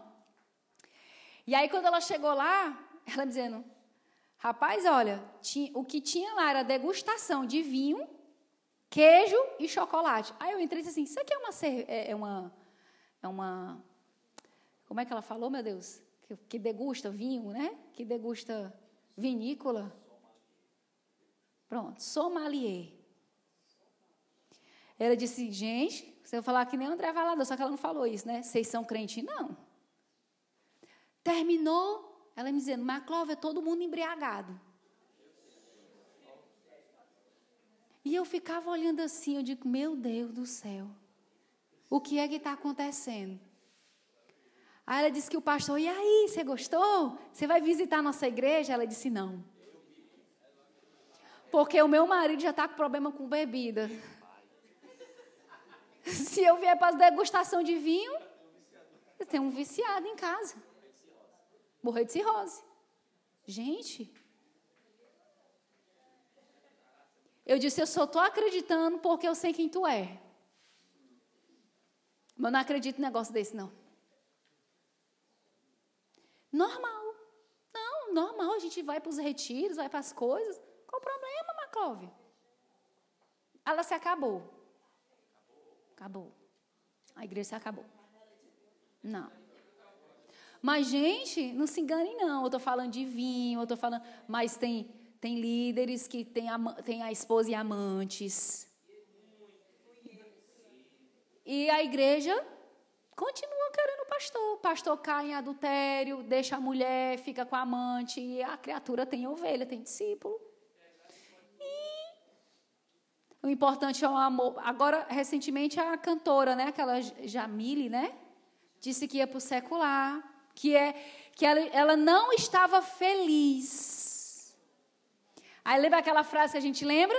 Se te faz feliz, vai. E aí, gente, o secular. O secular. E os pastores vão deixando, a igreja vai permitindo, as coisas vão acontecendo e vai ficando por isso mesmo, e a gente vai se acostumando. Irmão, se a nossa igreja, se a gente fosse um pouquinho mais assim, liberal, não cabia de gente naquela igreja. Vocês não têm noção. Não cabia de gente naquela igreja. Nós íamos fazer um evento para casais lá na igreja, né? Aí me ligou uma, uma irmã. A senhora é a pastora da igreja Efraim? Eu disse, sou, graças a paz, tudo bem? Não, eu só estou ligando para a senhora para dizer que o meu marido está indo com a amante para a sua igreja. Eu digo, é? Quem é? Me deu nome, telefone, CPF, RG, e-mail, endereço, todos os dados. Amada, a gente não sabia. Mas eu perguntei, mas você sabe dizer, ela era, ela era líder em uma outra igreja, não era visão. Não, é porque ele convidaram e tudo, eu vi as fotos. Aí eu digo, olha, a gente convida as pessoas e tudo, mas a gente não sabe, mas se preocupe não que eu vou apurar. Aí ela me deu o nome, eu coloquei no grupo de líderes. Por favor, alguém conhece esse casal, fulano, casal, essas duas pessoas, fulano e fulana? Fale comigo no privado. Aí a líder veio. Ô, oh, minha pastora, o que foi que houve? Não, minha filha, você sabe quem é esse casal? Não, isso é uma menina que eu convidei para o cor de casais e ela é caixa no supermercado. Ela trabalha, ela e o marido trabalham no mesmo emprego. Aí eu falei do evento de casais e, e ela viu, ah, vai ter na tua igreja? Eu posso? Ela, vamos, vamos para minha igreja. Ela foi. Mas eles estão na célula? Não. Foram para o encontro? Não. Fizeram o pré-encontro, não sei o que, não sei o que, sai fazendo todas as perguntas. Se bateu? Não. Só foram para o evento. Pô, deixa eu dizer que aquela menina é amante. Aí comecei a contar. E você vai dizer para ela que ela não venha mais para a igreja, não. Não venha, não. Não venha, não, porque a esposa ligou, foi para mim. E eu vou dar o feedback para a esposa. Aí eu liguei de volta. Ó, oh, amada. Aí expliquei tudo, a discípula não sabia. Ô, oh, pastor, é porque ela disse: olha, me perdoe, mas aí não tem só uma culpada, não. Seu marido é culpado também. Não passe pano para ele, não. Você quer seu marido de volta? Quero. Pois vamos orar nós duas, eu e você. Para Deus arrancar essa mãe da vida dele. E eu vou dizer uma coisa: não me responsabilize, minha igreja não tem nada a ver com isso, tá? Seu marido era um líder, cadê o pastor do seu marido? Aí ele, não, o pastor está ajudando, ok. Qualquer coisa você me avisa. Tá bom? Vamos estar tá orando, vou botar o nome dele aqui na intercessão, tal, não sei o quê. Ok. Não, e se aparecer na igreja, ele não entra nem na porta, porque, irmão, em nome de Jesus, vai procurar sarra para se coçar em outro canto, nem aqui mesmo não. E aí, ela, duas, três semanas depois, me liga de novo, pastor, eu tenho uma boa notícia. Meu marido deixou a amante e voltou para casa eu quero lhe agradecer. Irmãos, glória a Deus. Voltamos, o pastor recebeu, está disciplinado e estamos recebendo tratamento. Pastora, a senhora vai ter uma, uma intercessora pelo resto da sua vida. Amém, minha irmã. Ore por mim, em nome de Jesus. Problema resolvido. Mas se a gente fosse aquela. Irmão, não cabia de, não cabia de gente. Porque o pessoal vê a nossa igreja daquele jeito, pensa que a igreja de parede preta, a igreja toda preta, né? Teto preto, parede, não sei o quê, vê luz e tal, vê os pastores jovens, né? O louvor ungido, abençoado, aí pensa que ali, mas quando o negócio arrocha de eita, quem tem que ser crente. Vale, eu não sabia que a Efraim era desse jeito, não. Não aguento, não. Vou-me embora, vou sair daqui. Vá com Deus, minha amada. Em nome de Jesus. Que aqui a gente quer ovelha, não quer bode. A Bíblia diz que as ovelhas vão para o lado direito e, a, e os bodes para o esquerdo. Só vai ter separação de ovelha e bode. Esquerda! Ok? Como diz o nosso apóstolo René, ó, a minha direita e a minha direita. Ele não diz esquerda. Gente, do meu lado direito e o meu lado direito. Oh, glória. Amém? Ah, não, nem isso a esquerda presta, né? Olha os bodes, para onde é que vão? Desculpa aí se tem alguns. Né? Não é possível um negócio desse. Deus te dê libertação, amada e amada, se tiver aí, ó. Liberta, Jesus, liberta!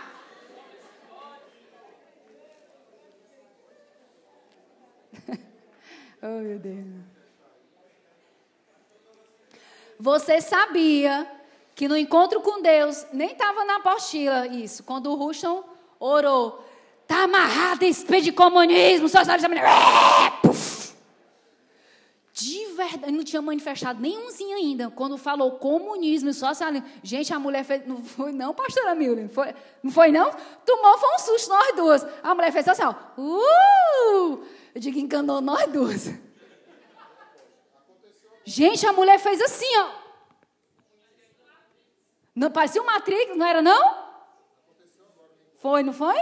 Não tinha, pode botar, viu? Na, na, na libertação aí, pode botar. Comunismo socialismo, pode botar. Pode, se tiver aquela jovem que a gente já sabe, pode botar que manifesta, manifesta. Eu digo, rapaz, sangue de Jesus tem bicho, rei demônio desgraçado.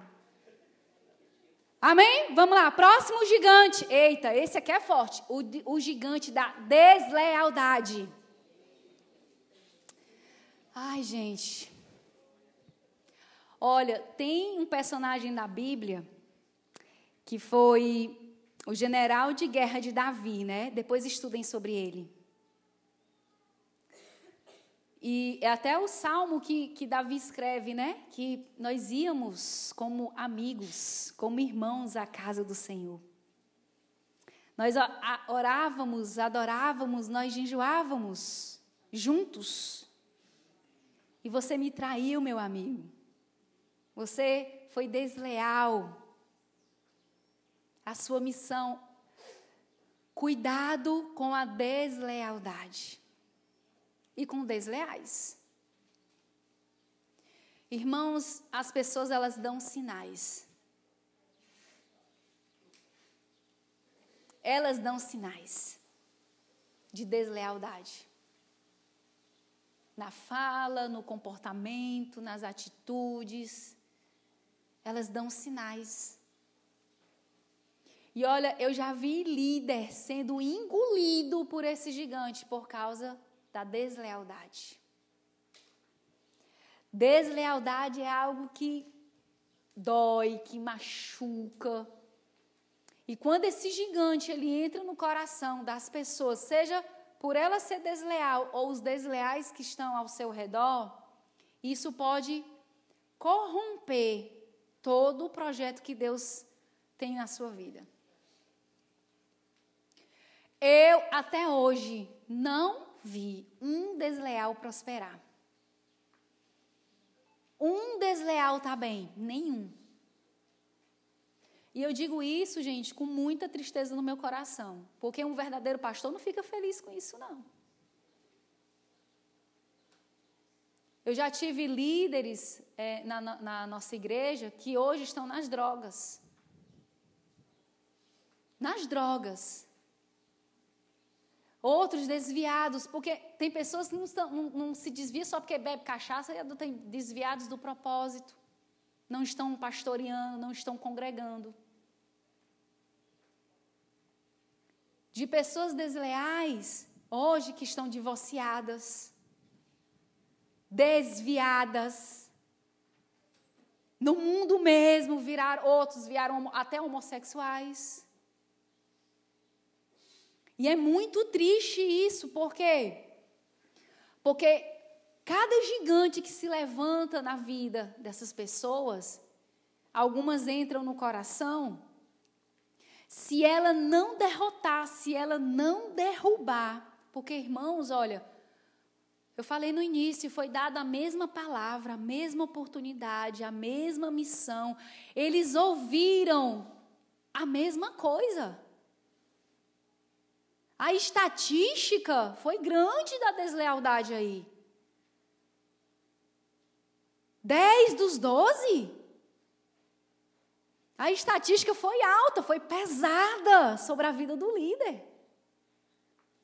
Foram desleais ao propósito. E aí, tem líderes que se movem aqui nessa deslealdade, porque o texto aqui fala, gente, olha, ele diz assim: ele fala aqui, ó. Levantou-se, o o capítulo 14 diz assim, ó, levantou-se, pois, toda a congregação e gritou em uma só voz alta, e o povo chorou naquela noite.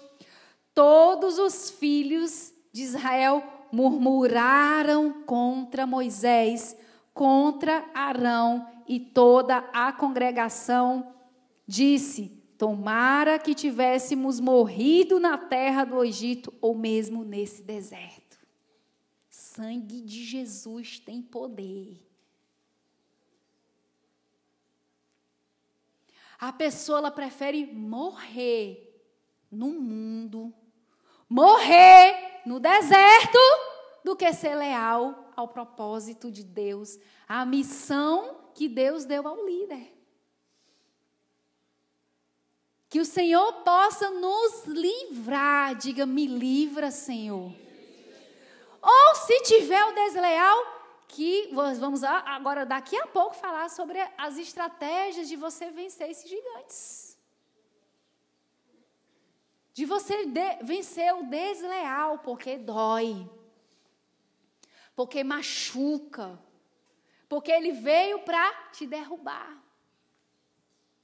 Destruir o propósito que Deus tem para você. O desleal, ele é ele é fora da, da visão, ele não consegue compreender a visão que Deus tem dado para o líder, para o sacerdote, para a igreja. Ele quer simplesmente só fazer o que ele acha que é o certo, que ele compreende que é o certo, no entendimento que ele acha que é o certo.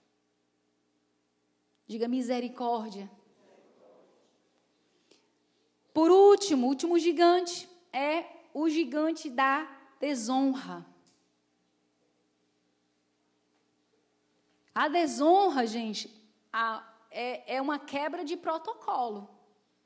Você quebrou o protocolo, você desonrou. Existem protocolos para o nosso líder, né, nosso apóstolo, existem protocolos para os apóstolos né, do Brasil, existem protocolos para os apóstolos do M12 Ceará, existem protocolos para pastores, bispos, existem protocolos para líderes e protocolos para discípulos. Mas o maior deles, maior protocolo que nós podemos dizer assim, que é o mentor da honra, né? É o respeito. Quando você desrespeita uma pessoa, seja ela quem for, você está quebrando um protocolo. Eu já vi discípulos quebrando protocolos de honra, né? Para com seus líderes. Já vi líderes quebrando protocolos de respeito para com o discípulo de líderes que querem mandar na vida do discípulo. Eu conheci uma líder que ela mandava até, queria mandar até na quantidade de relação sexual que as 12 tinham que ter. O, o que é que ela tinha que fazer com o dinheiro? Com o dinheiro dela, o salário dela. A carona depois do culto que ela tinha que dar. Ó, você vai dar carona para fulano, fulano, fulano, viu? Próximo domingo é ciclano e ciclano. Aí teve uma vez que um marido chegou para mim e disse assim: Pastora, é porque a pastora pediu para eu dar carona para fulano, fulano, a minha esposa não veio. E mesmo que eu leve uma pessoa, e a minha mulher é muito ciumenta, e se eu levar, eu vou ter, eu durmo do lado de fora, no sofá hoje. O que é que eu faço? Não leve, carro seu. Não, mas ela pediu. Você vai dizer que não vai levar, que a sua esposa não gosta. E ela está certa. Porque fulano e fulana é fulano fulana. Mas ela fala, ah, eu me resolvo. Pode ir. Tem líderes, discípulos, que querem que o pastor, o líder, seja o pai deles. Meu pai, meu pai, meu pai. Paga essa conta? Meu pai, né? Olha a Belinha aqui, meu pai paga, né? Ah, meu pai, meu pai, é meu pai. E, e, e tem a questão da substituição. Gente, pastor nenhum vai substituir seu pai e sua mãe. Diga para a pessoa que está ao seu lado: ninguém vai substituir pai e mãe pai e mãe aqui, ok? Tem o seu devido lugar. É pai e mãe. Não tem como você pedir para líder, pastor, ser seu pai ser sua mãe. Não sou pai e mãe de ninguém. Eu sou pai e mãe da Isabela e da Manuela. Uma vez chegou uma, há anos atrás, Antes de Efraim, ah, pastor, eu vejo que a senhora ama mais a Isabela, a Belinha e a Manu do que eu. Eu disse, é claro. Pari, mulher, botei para fora essas meninas. Quase morro. Não, mas eu queria que a senhora me amasse assim, olhasse para mim, que a senhora olhe para ela. Não vou fazer isso. Eu, deixa eu te dar essa notícia. Eu não vou fazer isso.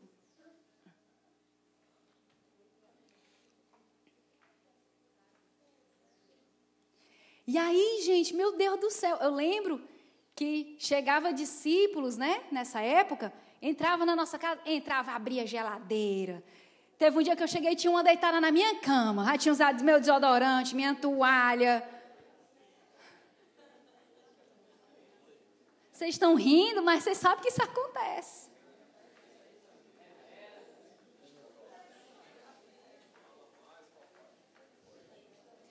Desrespeito, gente. Eu fico assim impressionada a questão da quebra de, de protocolo, às vezes, na casa do Senhor. Eu não sei se acontece isso na igreja de vocês, mas na Efraim. Eu disse, na, na próxima escola de líderes, a gente vai ter que botar, tem que botar lá, etiqueta, como o culto está bem arrumadinho, gente. As cadeiras tudo enlinhadinha, tudo arrumadinha. Aí vem um abençoadinho, arrasta a cadeira. Aí vai botar lá no meio da irmão, aqui não é pracinha, devolve. O fiscal de cadeira da igreja, eu. Irmãos, pelo amor de Deus. Está arrumado, não pode tirar do canto. É porque a pessoa quer, na cabeça dela, acha que ela pode fazer isso.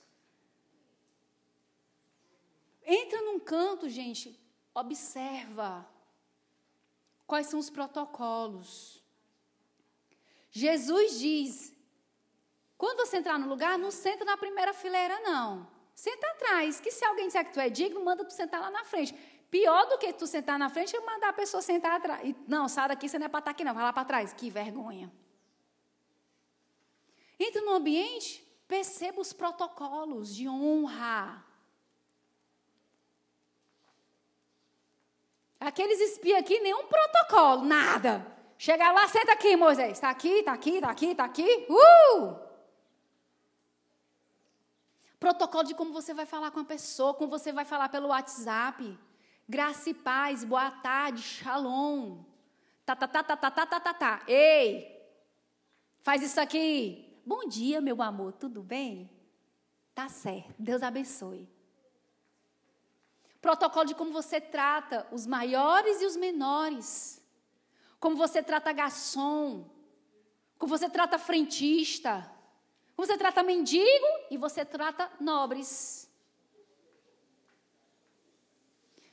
Marido chega no restaurante, lá na frente, a mulher lá atrás carregando bolsa e menino. Vai sentar, dá a cadeira para a mulher, pega a bolsa pesada. Mulher carregando o peso e você está do lado, tenha vergonha, homem. Para que servem esses músculos? Vamos usá-los. Amém?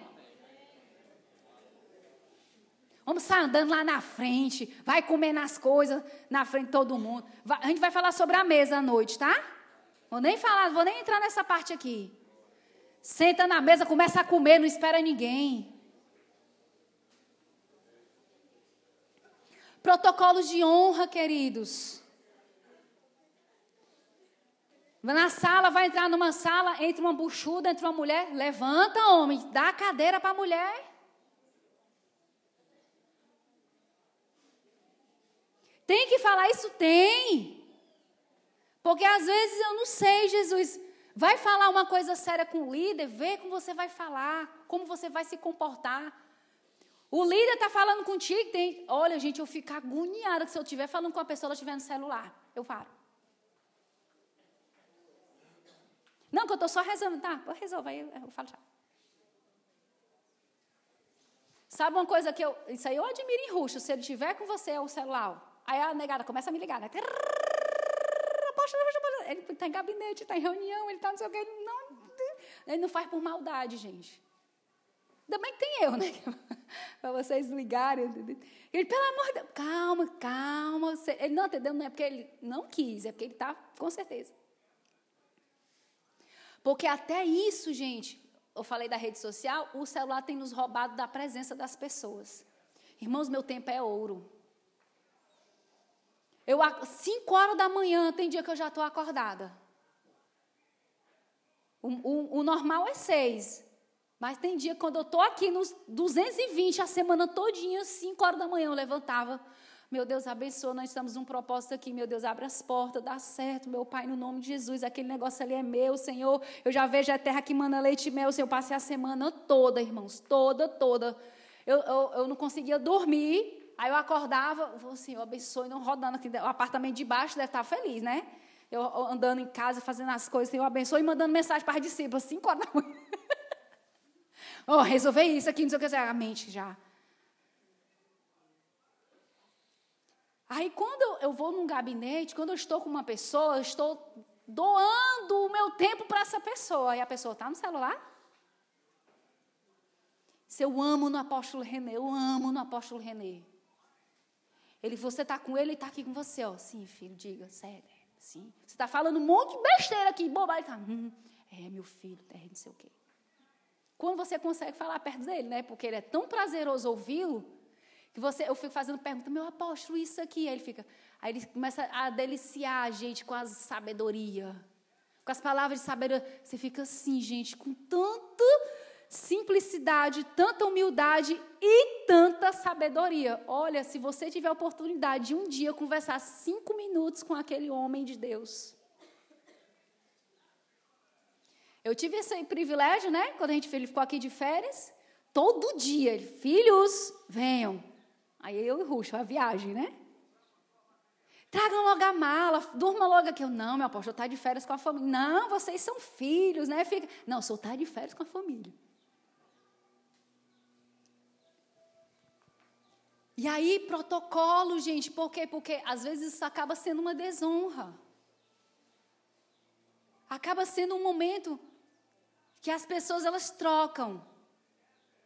E aí a gente vai se acostumando, porque vai fazendo isso com as pessoas, é um paralelo do que a gente faz com Deus, segundo o apóstolo João, está lá na primeira, segunda e terceira epístola. Como que você diz que ama a Deus e odeia teu irmão?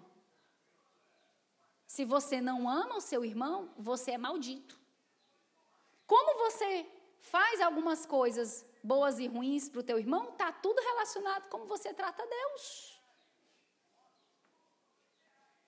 E aí a gente vai fazendo a desonra no culto, vai, vai em Instagram, vai ficando, vai respondendo no WhatsApp na hora do culto, a pessoa não consegue ficar. Na nossa igreja, o louvor é 30 minutos. 30 minutos, você não consegue ficar sem pegar no celular? orando lá, recebendo, para a tua semana ser uma bênção, para o teu dia, para a tua casa, mas tem que estar. Tá. E aí, queridos, a gente vai desonrando nas pequenas coisas, porque a gente não tropeça em pedra grande. A pedra tá, tá aqui, uma pedra deste tamanho aqui, ó. Eu vou desviar dela. Agora bota uma pequenininha aí.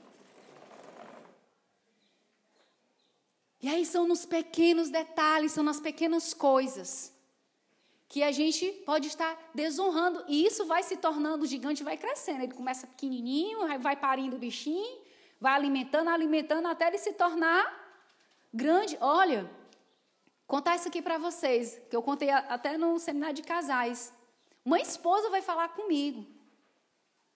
Ela dizendo, apóstola, na hora que a gente está na relação sexual, se o WhatsApp, pim, o marido para para ler a mensagem no WhatsApp.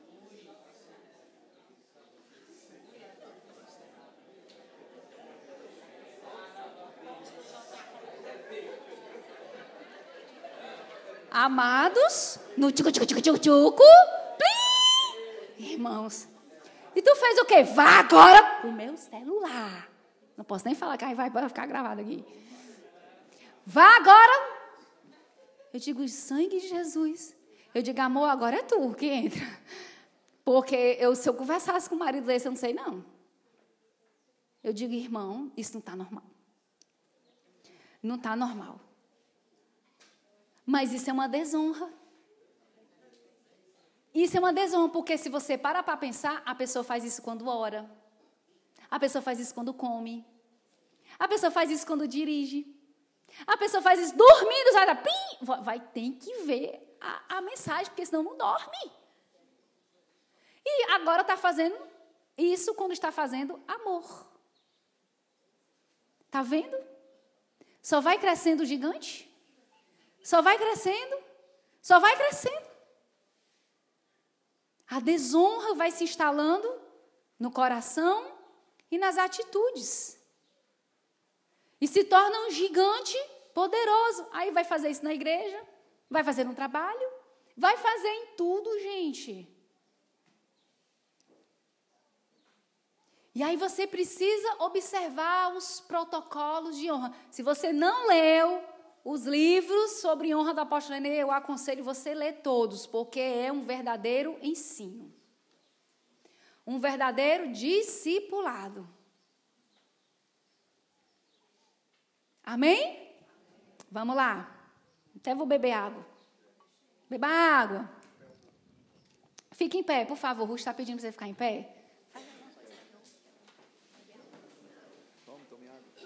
Tome água, tome água. Ó, Faz aqui. Glória a Deus. Fique em pé um pedacinho aí, que esses gigantes vão cair em nome de Jesus. Glória a Deus, aleluia. Oh, glória a Deus. Diga para três pessoas: os gigantes já caíram. Você é um derrubador de gigantes. Diga para três pessoas: você é um derrubador de gigantes. Você é um derrubador de gigantes. Você é geração Josué e Caleb. Os gigantes internos e externos caíram do nosso arraial em nome de Jesus. Não ficará nenhum no teu arraial em nome de Yeshua. Diga amém, dê um brado de vitória. Olha aí pro o rosto do derrubador de gigante, da derrubadora de gigante está ao teu lado. Olha aí o tamanho que é esse líder que está ao seu lado. Diante dos gigantes ele é pequeno, mas a autoridade é grande, aleluia. Diga amém. O que a Maclove liberou sobre você é verdade. E Deus está nos dando a oportunidade nessa manhã de derrubarmos os gigantes internos e externos. E todo gigante interno vai cair por terra em nome de Jesus, já caiu porque essa manhã você vai sair daqui como um derrubador de gigantes e uma derrubadora de gigantes. Para quem é essa palavra? Você está recebendo autoridade porque os gigantes que você derruba por dentro, você vai ter autoridade para derrubar os de fora.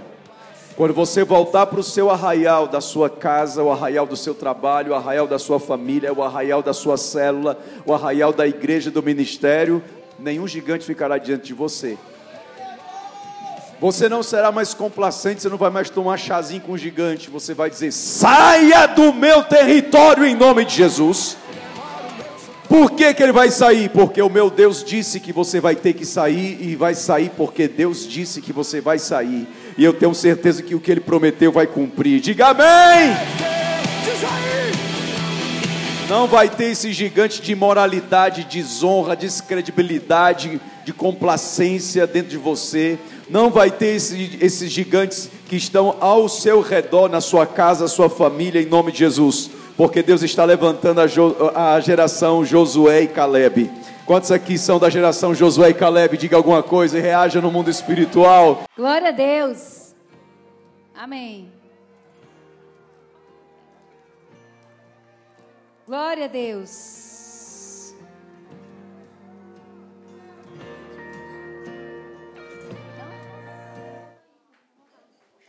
Amém? Vamos lá? Quais são as estratégias para derrubar os gigantes?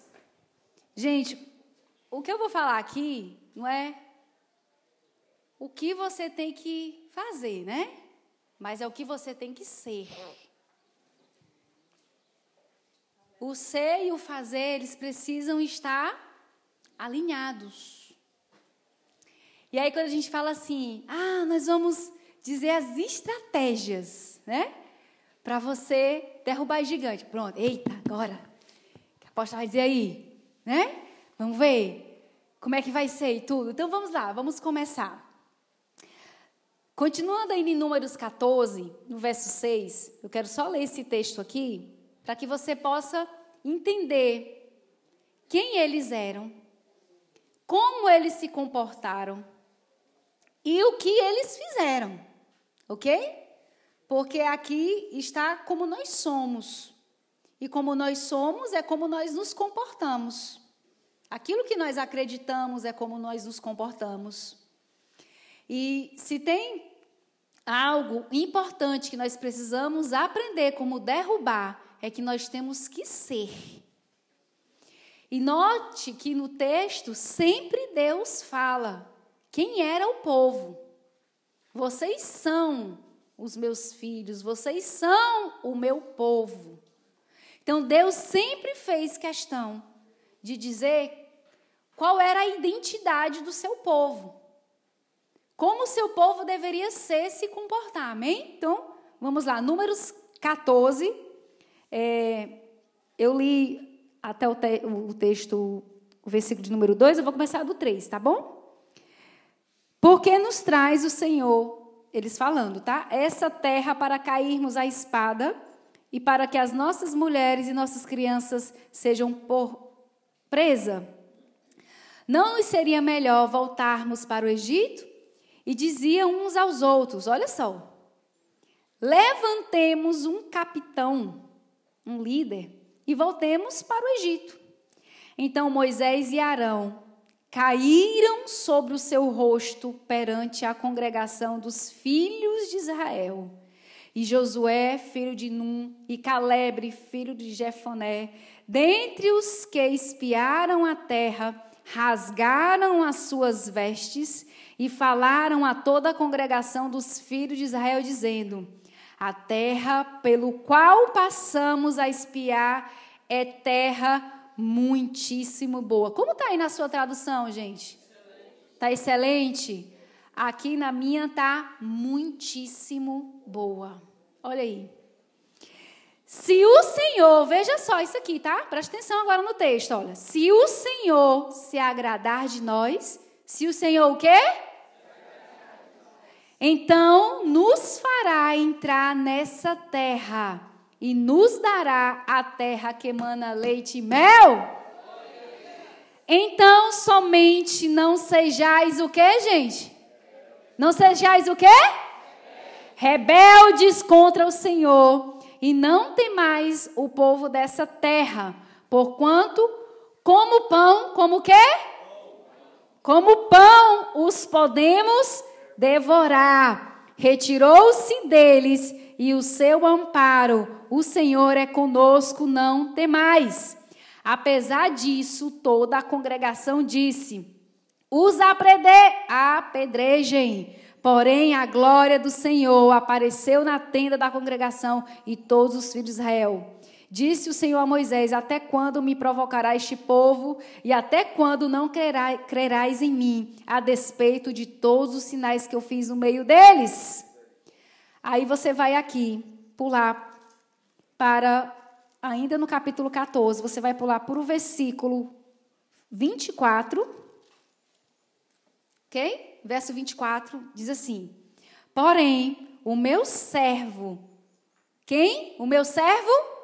Caleb, visto que nele houve outro espírito, e perseverou em seguir-me, eu farei entrar na terra que espiou, e a sua descendência a possuirá.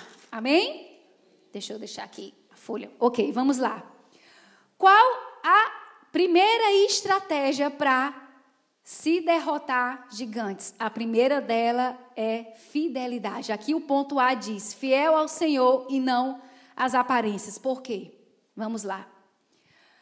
Porque quando aconteceu tudo isso, a primeira coisa, Moisés, Arão e os espias Josué e Caleb fizeram foram rasgar as suas vestes. Porque ali a fidelidade daquele povo foi corrompida. Aquele povo ali que estavam querendo matar Moisés, Arão, levantar outro líder, voltar para o Egito, tudo errado, gente. Tudo errado. Porque a fidelidade a Deus, ela não pode ser, ela não pode viver só de aparência. Tem pessoas que vivem de aparência. Você olha para aquela pessoa, você pensa que ela é fiel. Você pensa que ela é honesta, que ela teme a Deus, que ela ama a Jesus. Você pega a rede social dela, só tem versículo bíblico. Ela manda todo dia devocional para você. Ela posta vídeos. Ela, ela posta o nascer do sol ou o pôr do sol. Eu vejo Deus em tudo, né? O pessoal bota essa música. Vejo Deus em tudo na criança. Coisa linda, gente. Você olha para essa pessoa, ela fala, se comporta, assim, né? Fala assim nas aparências. Mas na primeira oportunidade, ela é infiel. Então, se você quer vencer qualquer gigante que se levantar na sua vida, você precisa ser fiel. Apesar de qualquer coisa, você precisa ser fiel. Porque nós sermos fiéis na abundância, na prosperidade, quando tudo está dando certo, show. Mas quando vem as adversidades, os gigantes, os problemas, aí. Quando veio a pandemia, nós vimos isso, né? Muitas pessoas se revelaram, muitas pessoas mostraram quem são, e teve igreja que literalmente fechou as portas. Houve uma, uma, uma, migração de algumas pessoas, acho que tem uns 20 ou 30 pessoas lá na nossa igreja, de outros ministérios. E eu pergunto, por quê? Porque a igreja fechou, a pastora. O pastor fechou a, a igreja, a igreja se acabou. Então a gente começou a procurar uma igreja e a gente achou essa aqui. E aí começa o processo de discipulado diferente, né? Ok, pois aqui a gente é assim, nós trabalhamos assim, trabalhamos com discipulado, eu não sei como é. Aí umas gostam, porque nunca tiveram isso, e outras nem tanto, porque dizem, não, não quero, ninguém sabe da minha vida, não quero que ninguém quê, eu quero, só quero vir no domingo, sentar e ir embora. Tudo bem, a porta da igreja está daquele tamanho para você entrar. Fique à vontade, Deus te abençoe no nome de Jesus. Aqui a gente diz que a Efraim não tem cerca, ela tem pasto para ser alimentado. Não tem cerca aqui na igreja. Tem pasto. Então, seja alimentado aqui pela palavra de Deus. E aí o que a gente percebe aqui, que vem um ponto B, fidelidade à santidade ao Senhor. Ele diz, Números 14, 8. Ele não, eles não estavam ali para agradar homens. Porque já pensou se Moisés Arão, Josué e Caleb, tudo bem, gente, eu estou vendo que está todo mundo insatisfeito, né?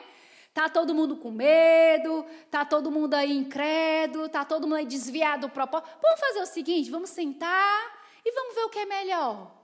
Vamos ver o que é melhor para a gente. O que é melhor para vocês? O que, é que vocês. Deixa eu pegar aqui uma opinião. Vamos lá.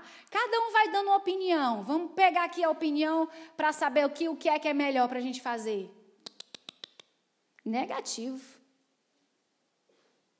Santidade ao Senhor. Se, se esse é o propósito de Deus, eu não posso retroceder. Vamos continuar aqui, santos e fiéis. A Bíblia diz que eles prostraram o rosto em terra, começaram a clamar. Por quê? Porque um homem em santidade, uma mulher em santidade, ela sabe qual é a consequência de uma quebra de princípio. Moisés sabia. Arão entendia. Caleb e Josué, do mesmo jeito. E eles já chamaram a santidade do Senhor, tanto que o texto aqui que eu li para vocês, o último, fala que em Caleb havia outro espírito. Que ele não se corrompeu, porque tá todo mundo falando a mesma coisa. Tá quebrando o princípio, eu tenho que ir na contramão do que estão falando. Tá to... Ah, porque está todo mundo dizendo. Só porque está todo mundo dizendo, não quer dizer que é o certo. Só tinha lá quatro contra toda, todo aqueles espias e todo aquele povo que ficou contra eles. Eles podiam então também, né? Vamos seguir o fluxo, né? Vamos aqui seguir a onda, né? Não, de jeito nenhum. Ah, é porque é um gigante em sua vida, então eu vou me acostumar, ou então eu vou deixar porque ele é maior do que eu. Não, gente, de jeito nenhum. Aqueles estavam correndo o risco de serem mortos.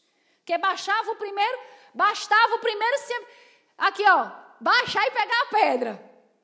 Você sabe que é assim que acontece. Efeito manada.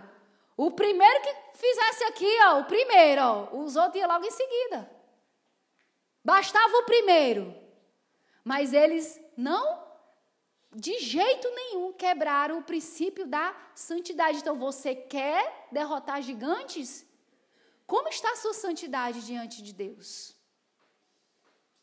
O que é que os teus olhos veem? O que é que os teus ouvidos ouvem? O que é que as tuas mãos tocam?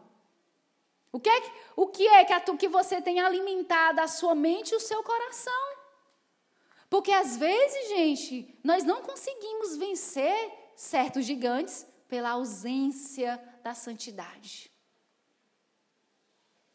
E aí, se você não buscar a santidade de Deus para vencer esse gigante, essa é uma estratégia poderosa. Terceira, fiel em confiança no Senhor e não ter medo de confrontar o erro. Vamos lá. Está aqui o texto fala, Números 14, 9, diz: eles confrontaram todo o povo. Tem pastor que não confronta discípulo. Não, não vou confrontar, não, não vou falar, não vai deixar que eu vou fazer a obra. Nós temos uma igreja em Fortaleza, aqui, que ela já está conhecida, porque existem muitos casais homoafetivos frequentando a igreja muitos homens que têm amantes, muitas pessoas fazendo coisa errada na igreja. Toda a cidade vai para essa igreja. Visita a igreja. Às vezes não é nem mesmo, só visita.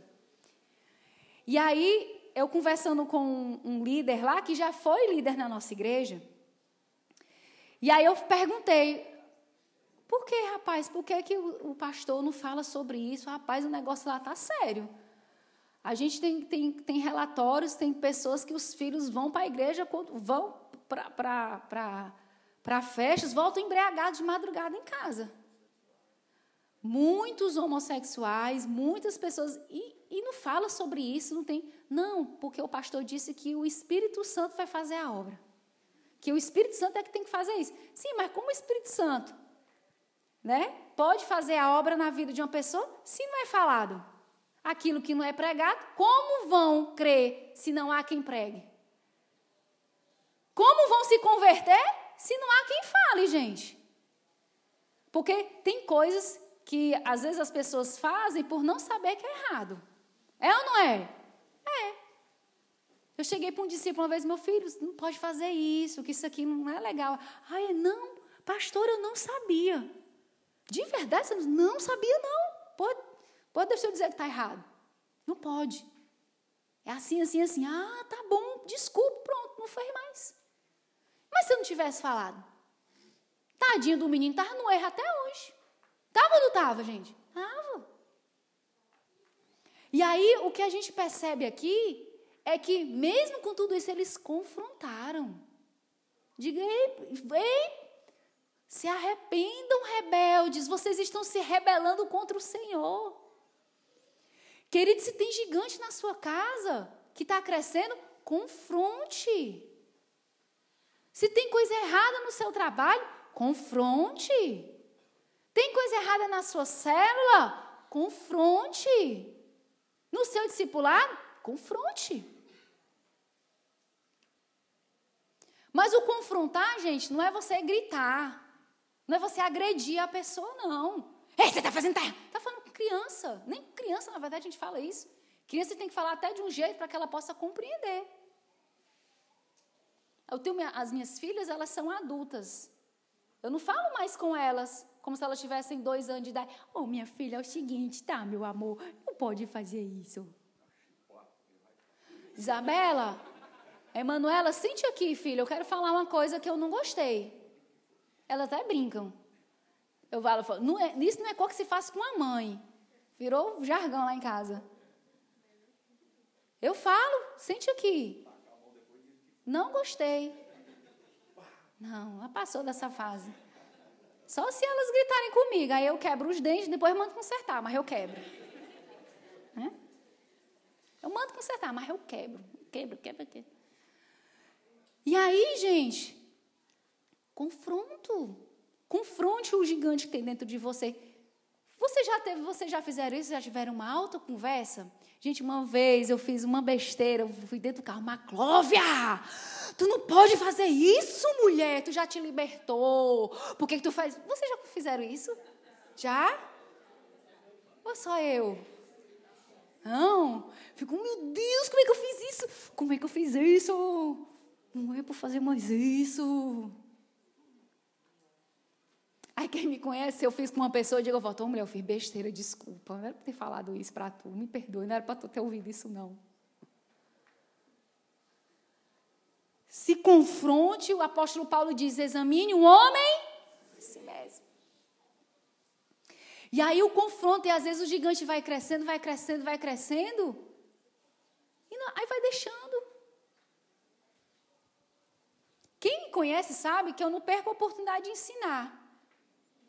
Pastor Daniel hoje está funcionário na igreja. Eu chego, Daniel, meu filho, é assim, assim, assim que faz. Tá? Beleza, apóstolo. Ícaro, quando era o Ed, é assim, assim, meu filho, é assim. Minhas discípulas, eu não perco oportunidade. Fez alguma coisa, ó, oh, é assim, a gente faz assim, trabalha assim. Não precisa, o confronto não é você gritar, você se zangar, você, não, você mostrar na palavra, você ensinar, você dizer, ó, oh, e faça aqui que vai dar certo. Aqui foi diferente, claro, por quê? Porque para o rebelde, você não pode ir como cordeirinho, né? Você tem que ir como leão.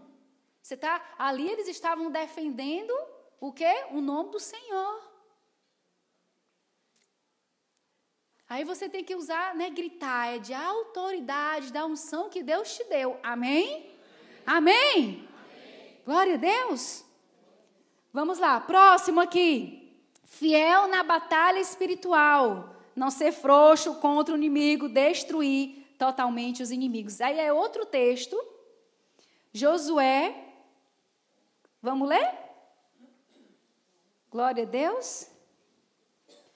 Aqui, Josué 11, para você entender aqui o contexto. Josué 11, 21, eu leio para você. Está aí no, no, no texto, mas eu leio.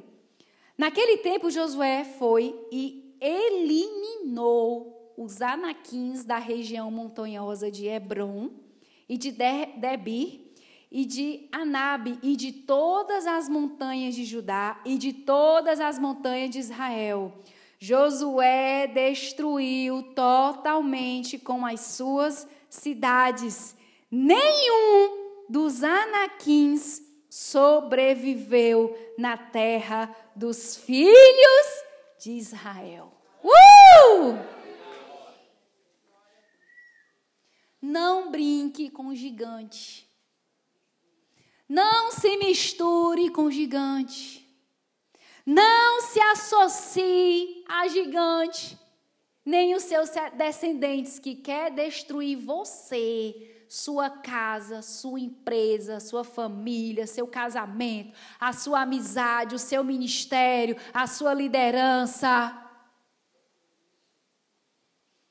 Aqui fala que ele não estava de brincadeira. Ele não se associou nenhuma vez. Próximo, próxima estratégia. Fiel na honra a seus líderes e não se levantar contra eles. Josué 11, 23, o texto mais embaixo diz, aqui, olha. Assim Josué tomou toda essa terra, segundo tudo o Senhor tinha dito a Moisés. Olha, queridos líderes, se você está debaixo de um discipulado, de um cajado, de um pastoreio, você precisa se submeter a essa autoridade. Hoje existem muitos líderes, ah, na verdade, né, vamos dizer assim, muitos pastores que estão digital influence ou youtuber. Mas eles não têm igreja, eles não têm discipulado, eles não têm é, ministério, eles não prestam contas a ninguém, Existem bandas de louvor assim, que querem levita, não é para discipular a igreja. Quem discipula a igreja é pastor. Deus deu o pastor a autoridade para ministrar a igreja. Levita conduz a adoração da terra para o céu. O pastor ministra a palavra do céu para a terra. Simples assim. Cada um na sua esfera, cada um seu ministério. E aí, chega discípulo, ah, pastor, porque eu ouvi o, o pastor fulano de tal, o pastor fulano de tal já foi na tua casa orar pela tua mãe? Foi visitar você no hospital? Ah, ele enterrou a última tia que morreu, né, na tua casa? Porque na hora do perrengue, quem é que está? O pastor de igreja local. Aquele que chora com você, aquele que fica sem dormir. Aquela pessoa que acontece um acidente contigo, fica, meu Deus, abençoa, meu Deus, tem misericórdia, Jesus, vamos procurar ajuda aqui, vamos dar um jeito. Aquele que você briga com a sua mulher, que você briga com seu marido, fica orando pelo telefone, vai dar certo. Josué e Caleb entenderam isso. Tanto que foram os únicos de toda aquela geração. Diga únicos. Que entrou na terra prometida. Só dois, gente, toda aquela geração. Ele falou: como o meu servo, como o meu líder, como o meu discipulador me ensinou, ministrou, como eu aprendi através dele. Igreja da visão celular no modelo dos doze, gente, tem pastor, tem líder. Estava um discípulo nosso postando umas coisas, né? nada contra alguns outros ministérios, algumas pessoas, mas totalmente fora. Eu digo, meu filho, você sabia que esse pastor aí é contra o ministério feminino. Ele diz que pastora não existe, que mulher tem que dar dirigindo nada, tem que dirigir mesmo também. Ela tem que cozinhar, ela tem que cuidar da casa dela, ela tem que ser dona de casa. Não existe isso. Mas ele é totalmente contra o ministério feminino. E diz que pastor é tudo safado, vagabundo e ladrão. Fala que não existe apóstolo. Então, quando eu posto algo ou curto algo de uma pessoa, eu estou concordando com a fala dela. É ou não é? É. É ou não é? É. Então, assim, está um, tá um ensino meio misturado. Porque eu estou te dando um, um alimento, tu está comendo outro, vai te dar uma dor de barriga aí e eu que vou ter que resolver o problema, porque você é líder e você vai passar o que você está ouvindo, porque a gente passa, gente. Não tem como nós reproduzirmos tudo aquilo que nós ouvimos. É ou não é? É. Aí a pessoa vai. Não, tá errado isso aqui, meu filho. Olha, eu não estou proibindo, porque eu não proíbo ninguém a nada, mas eu estou pedindo para você vigiar. Porque tem coisa que a gente tem que comer que nem peixe. Eu posso comer o peixe sem separar as espinhas? Eu não sei, nem eu sei fazer isso direito. Quem faz para mim é Ruston. Ele que já me dá a carne toda arrumada, sem espinha, porque ele é um marido muito morro engasgado. Não sei não. Ele que faz para mim, gente. Ele tira, já deixa todo preparadinho. Que é lindo, né? Corra linda. Aí, gente, eu não sei. Né? Aí tem alguém que faz isso por mim. Então, como eu já tenho essa experiência, eu fico separando a carne das espinhas para dar por discípulo. O ah, discipular também, né? É, né, amor? E aí, gente, a gente tem que fazer isso com o discípulo. A gente fala, meu filho, cuidado. Olha, preste atenção. Claro que a gente não vai é, é, falar mal de ninguém, expor, porque a gente que é de bastidor, que é de. Né, né, apóstolo Paulo? A gente sabe de cada coisa, a gente nunca chega a notar Fulano fez isso, Ciclano fez isso, olha que fulano. Nunca você vai me ouvir fazendo isso. Mas a gente sabe de coisa, gente. Mas a gente sabe de coisa e é, é coisa feia. Porque aí a gente volta para aquela primeira coisa que a pessoa vive de aparência. Dá um microfone, o, o levita no altar é uma coisa, quando desce é outra, totalmente diferente. Porque tem pessoas que são usadas por Deus e tem pessoas que são homens de Deus. Existe a diferença. E você tem que saber qual é delas. Porque Jesus disse: Em teu nome eu expulsei demônio, operei milagres, em teu nome eu curei, em teu nome fiz um monte de coisa. Jesus, apartai-vos de mim. Sai de perto, eu nem conheço vocês. Foram usados por Deus. Foi gente curada? Foi. Mas não quer dizer que são homens de Deus. Então você precisa aqui saber quem é o seu líder, quem é seu discipulador, quem é seu mentor. Que tem diferença, tá? Discipulador e mentor. Tem diferença. E aí, Moisés, é, Josué, ele entendia isso. E a Bíblia fala que ele entendeu tanto que ele foi o homem que conduziu as pessoas para a terra prometida. Ele foi o sucessor de Moisés. Oh, meu Deus, eu quero muito Josué, oh glória. Amém? Pessoas que eu possa enviá-las para fazer a missão que Deus nos conduziu a fazer. Homens fiéis na batalha, na guerra, no confronto, no discipulado. Amém? Quem recebe, diga amém fiel em passar a conquista para a próxima geração. A Bíblia diz que foi passado para os descendentes, os filhos de Josué, para seus filhos e para os seus filhos. Então, ele conseguiu passar a promessa para os seus descendentes. Lá na quarta que se perdeu, mas ele conseguiu, até onde ele permitia o Senhor deu para ele essa vitória. E aí, o que nós vamos passar como líderes para os nossos descendentes? Naturais e espirituais. Porque eu tenho certeza que a minha missão aqui é deixar um legado de fidelidade em você. Um legado de honra em você, amém? Um legado de aliança em você. Diga amém. Quantos aqui vão derrotar gigantes? Diga eu. Qual foi a estratégia de Caleb? Escreva aí. A perseverança. O memorial de perseverança que Caleb deixou, nome bonito para botar em filho. Caleb. Deixa eu ler.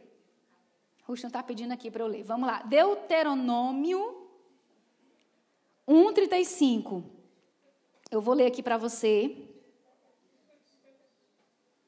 Vamos lá, 1,35 diz assim: ó, nenhum dos filhos desta geração perversa verá a boa terra que jurei a dar aos pais de vocês. Com a exceção de Caleb, filho de Jefoné, ele verá essa terra e darei a ele aos, e aos filhos dele a terra em que ele pisou, porque perseverou em seguir ao Senhor. Também contra mim se indignou o Senhor por causa de vocês, dizendo: também vocês não entrarão nessa terra. Deixa eu explicar isso aqui para vocês. É, os espias passaram 40 dias, ok? Espia na terra.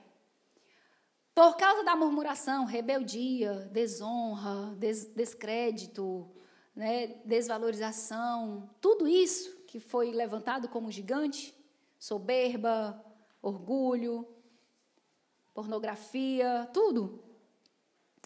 Eles eram para entrar em 40 dias. Por causa disso, cada dia aumentou um ano. De 40 foi para 40 anos. E aí Deus aqui está dizendo que por causa da perseverança de Caleb nos 40 anos, que ele, ele perseverou no, de, no, no, quadra, no quarentésimo primeiro dia, quando ele voltou da terra, já começou a perseverança, depois mais 40 anos. Deus disse: Eu vou dar essa terra a você, Caleb, e aos teus descendentes, porque você perseverou. Então, deixa eu dizer algo aqui para você, olha. O memorial de perseverança passou anos.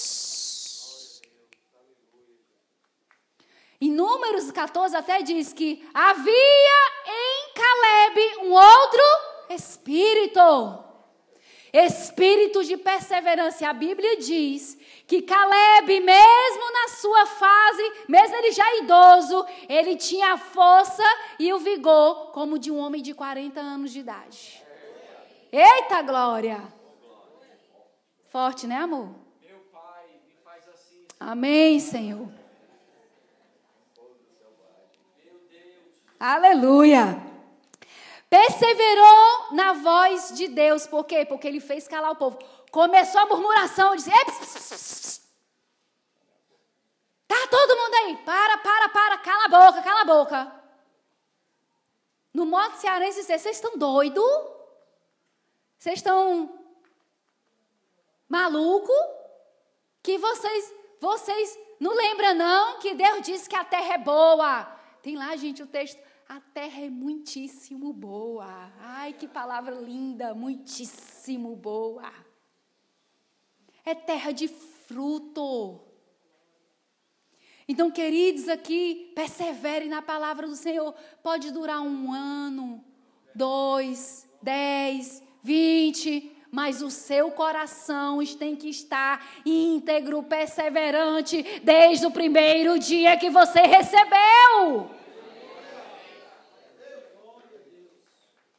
Próximo, um perseverar como fonte de capacitação. Glória a Deus. Ele começou a aprender sobre a terra, ele começou a aprender, a aprender a se capacitar para que ele pudesse entender a missão do Senhor. Próximo aqui, perseverar no caráter de servo. Fala aqui, ó, meu servo Caleb. Números 14 e 24. Diz o que, gente?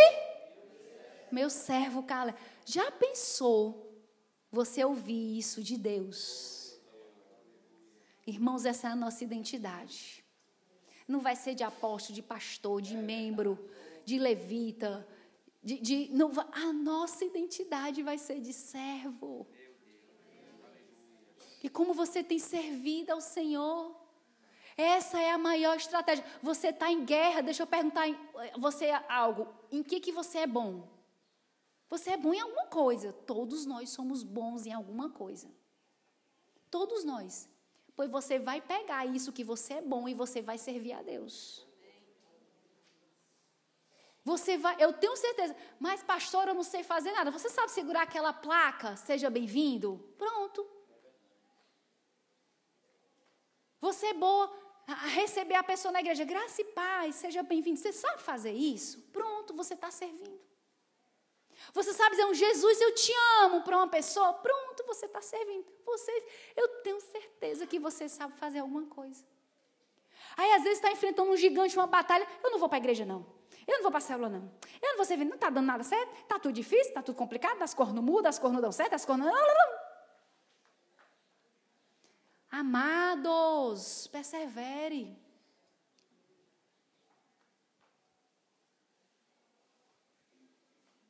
Persevere, porque já pensou se nessa luta todinha, todinha, todinha, todinha, todinha. Você cansei, eu vou cuidar da minha vida, eu vou fazer. Não, sirva ao Senhor. Salmo 100, sirva ao Senhor com alegria. Perseverar espiritualmente, não na carne. Em nome de Jesus, irmãos, não entre na carne, não. Não entra na carne, não, não entra, não. Porque se tem uma guerra poderosa que você pode vencer, se você está debaixo do Espírito, debaixo do manto, debaixo do manto, amém? Do manto de fidelidade, do manto de honra, do manto de santidade, em nome de Jesus, diga amém perseverar em não aceitar gigantes no território, porque ele também expulsou. O texto aqui, Juízes 15, 14. Caleb também expulsou os gigantes do seu território. Ele não aceitou, ele fez justamente aquilo que ele chamou o povo para fazer. Porque às vezes a gente, como pastor, como líder, tem resposta para tudo para as pessoas, né? Já tem a receita bem boazinha, mas quando vem para a gente aqui. Então, no nome de Jesus, não permita gigantes no seu território. Você pode botar a mão no seu coração aí e dizer qual território? Vamos lá, qual território? Diga os territórios, gente. Pode dizer. Família, ministério, vamos lá, empresa, trabalho, filhos, casamento, emocional, saúde. Vamos lá, ministerial, discipulado, célula. Qual o seu território aí? Pode falar, família, genro, sogros, nora, cunhado. Pode dizer. Não aceite gigantes nesse território. Expulse-os com fidelidade, santidade, honra, discipulado, perseverança, entendimento. Amém? Amém? E por último, perseverar na voz da cobertura. Também Ju, Juízes 1:20, como Moisés havia prometido. Às vezes tem pessoas que mostram os gigantes delas, né? E aí nós oramos, nós abençoamos, não está só, está coberto. Vamos estar agora debaixo de oração. Vamos agora entrar no nome de Jesus. Cobertura espiritual, queridos, é muito importante. Olha, eu fico muito feliz porque se tem um legado que a visão celular ensinou para os outros ministérios é cobertura.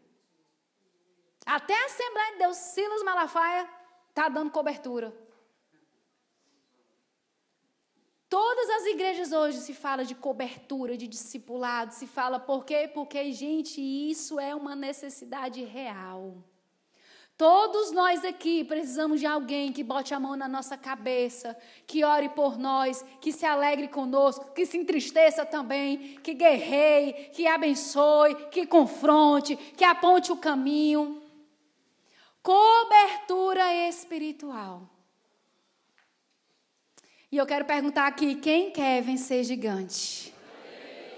Quem quer vencer gigante com quem rasga pão na boca? Quem quer experimentar o fruto da terra? Quem quer? Amém? Fidelidade, perseverança, honra, princípio. Amém? Amém? Glória a Deus. Vamos nos colocar de pé no nome de Jesus.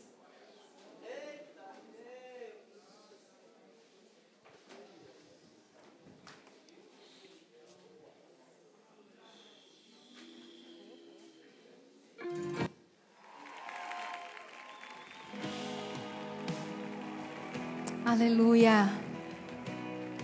Glória a Deus. Quem pode fechar os olhos? Feche os seus olhos. Sabe o que, é que nós vamos fazer agora? Nós vamos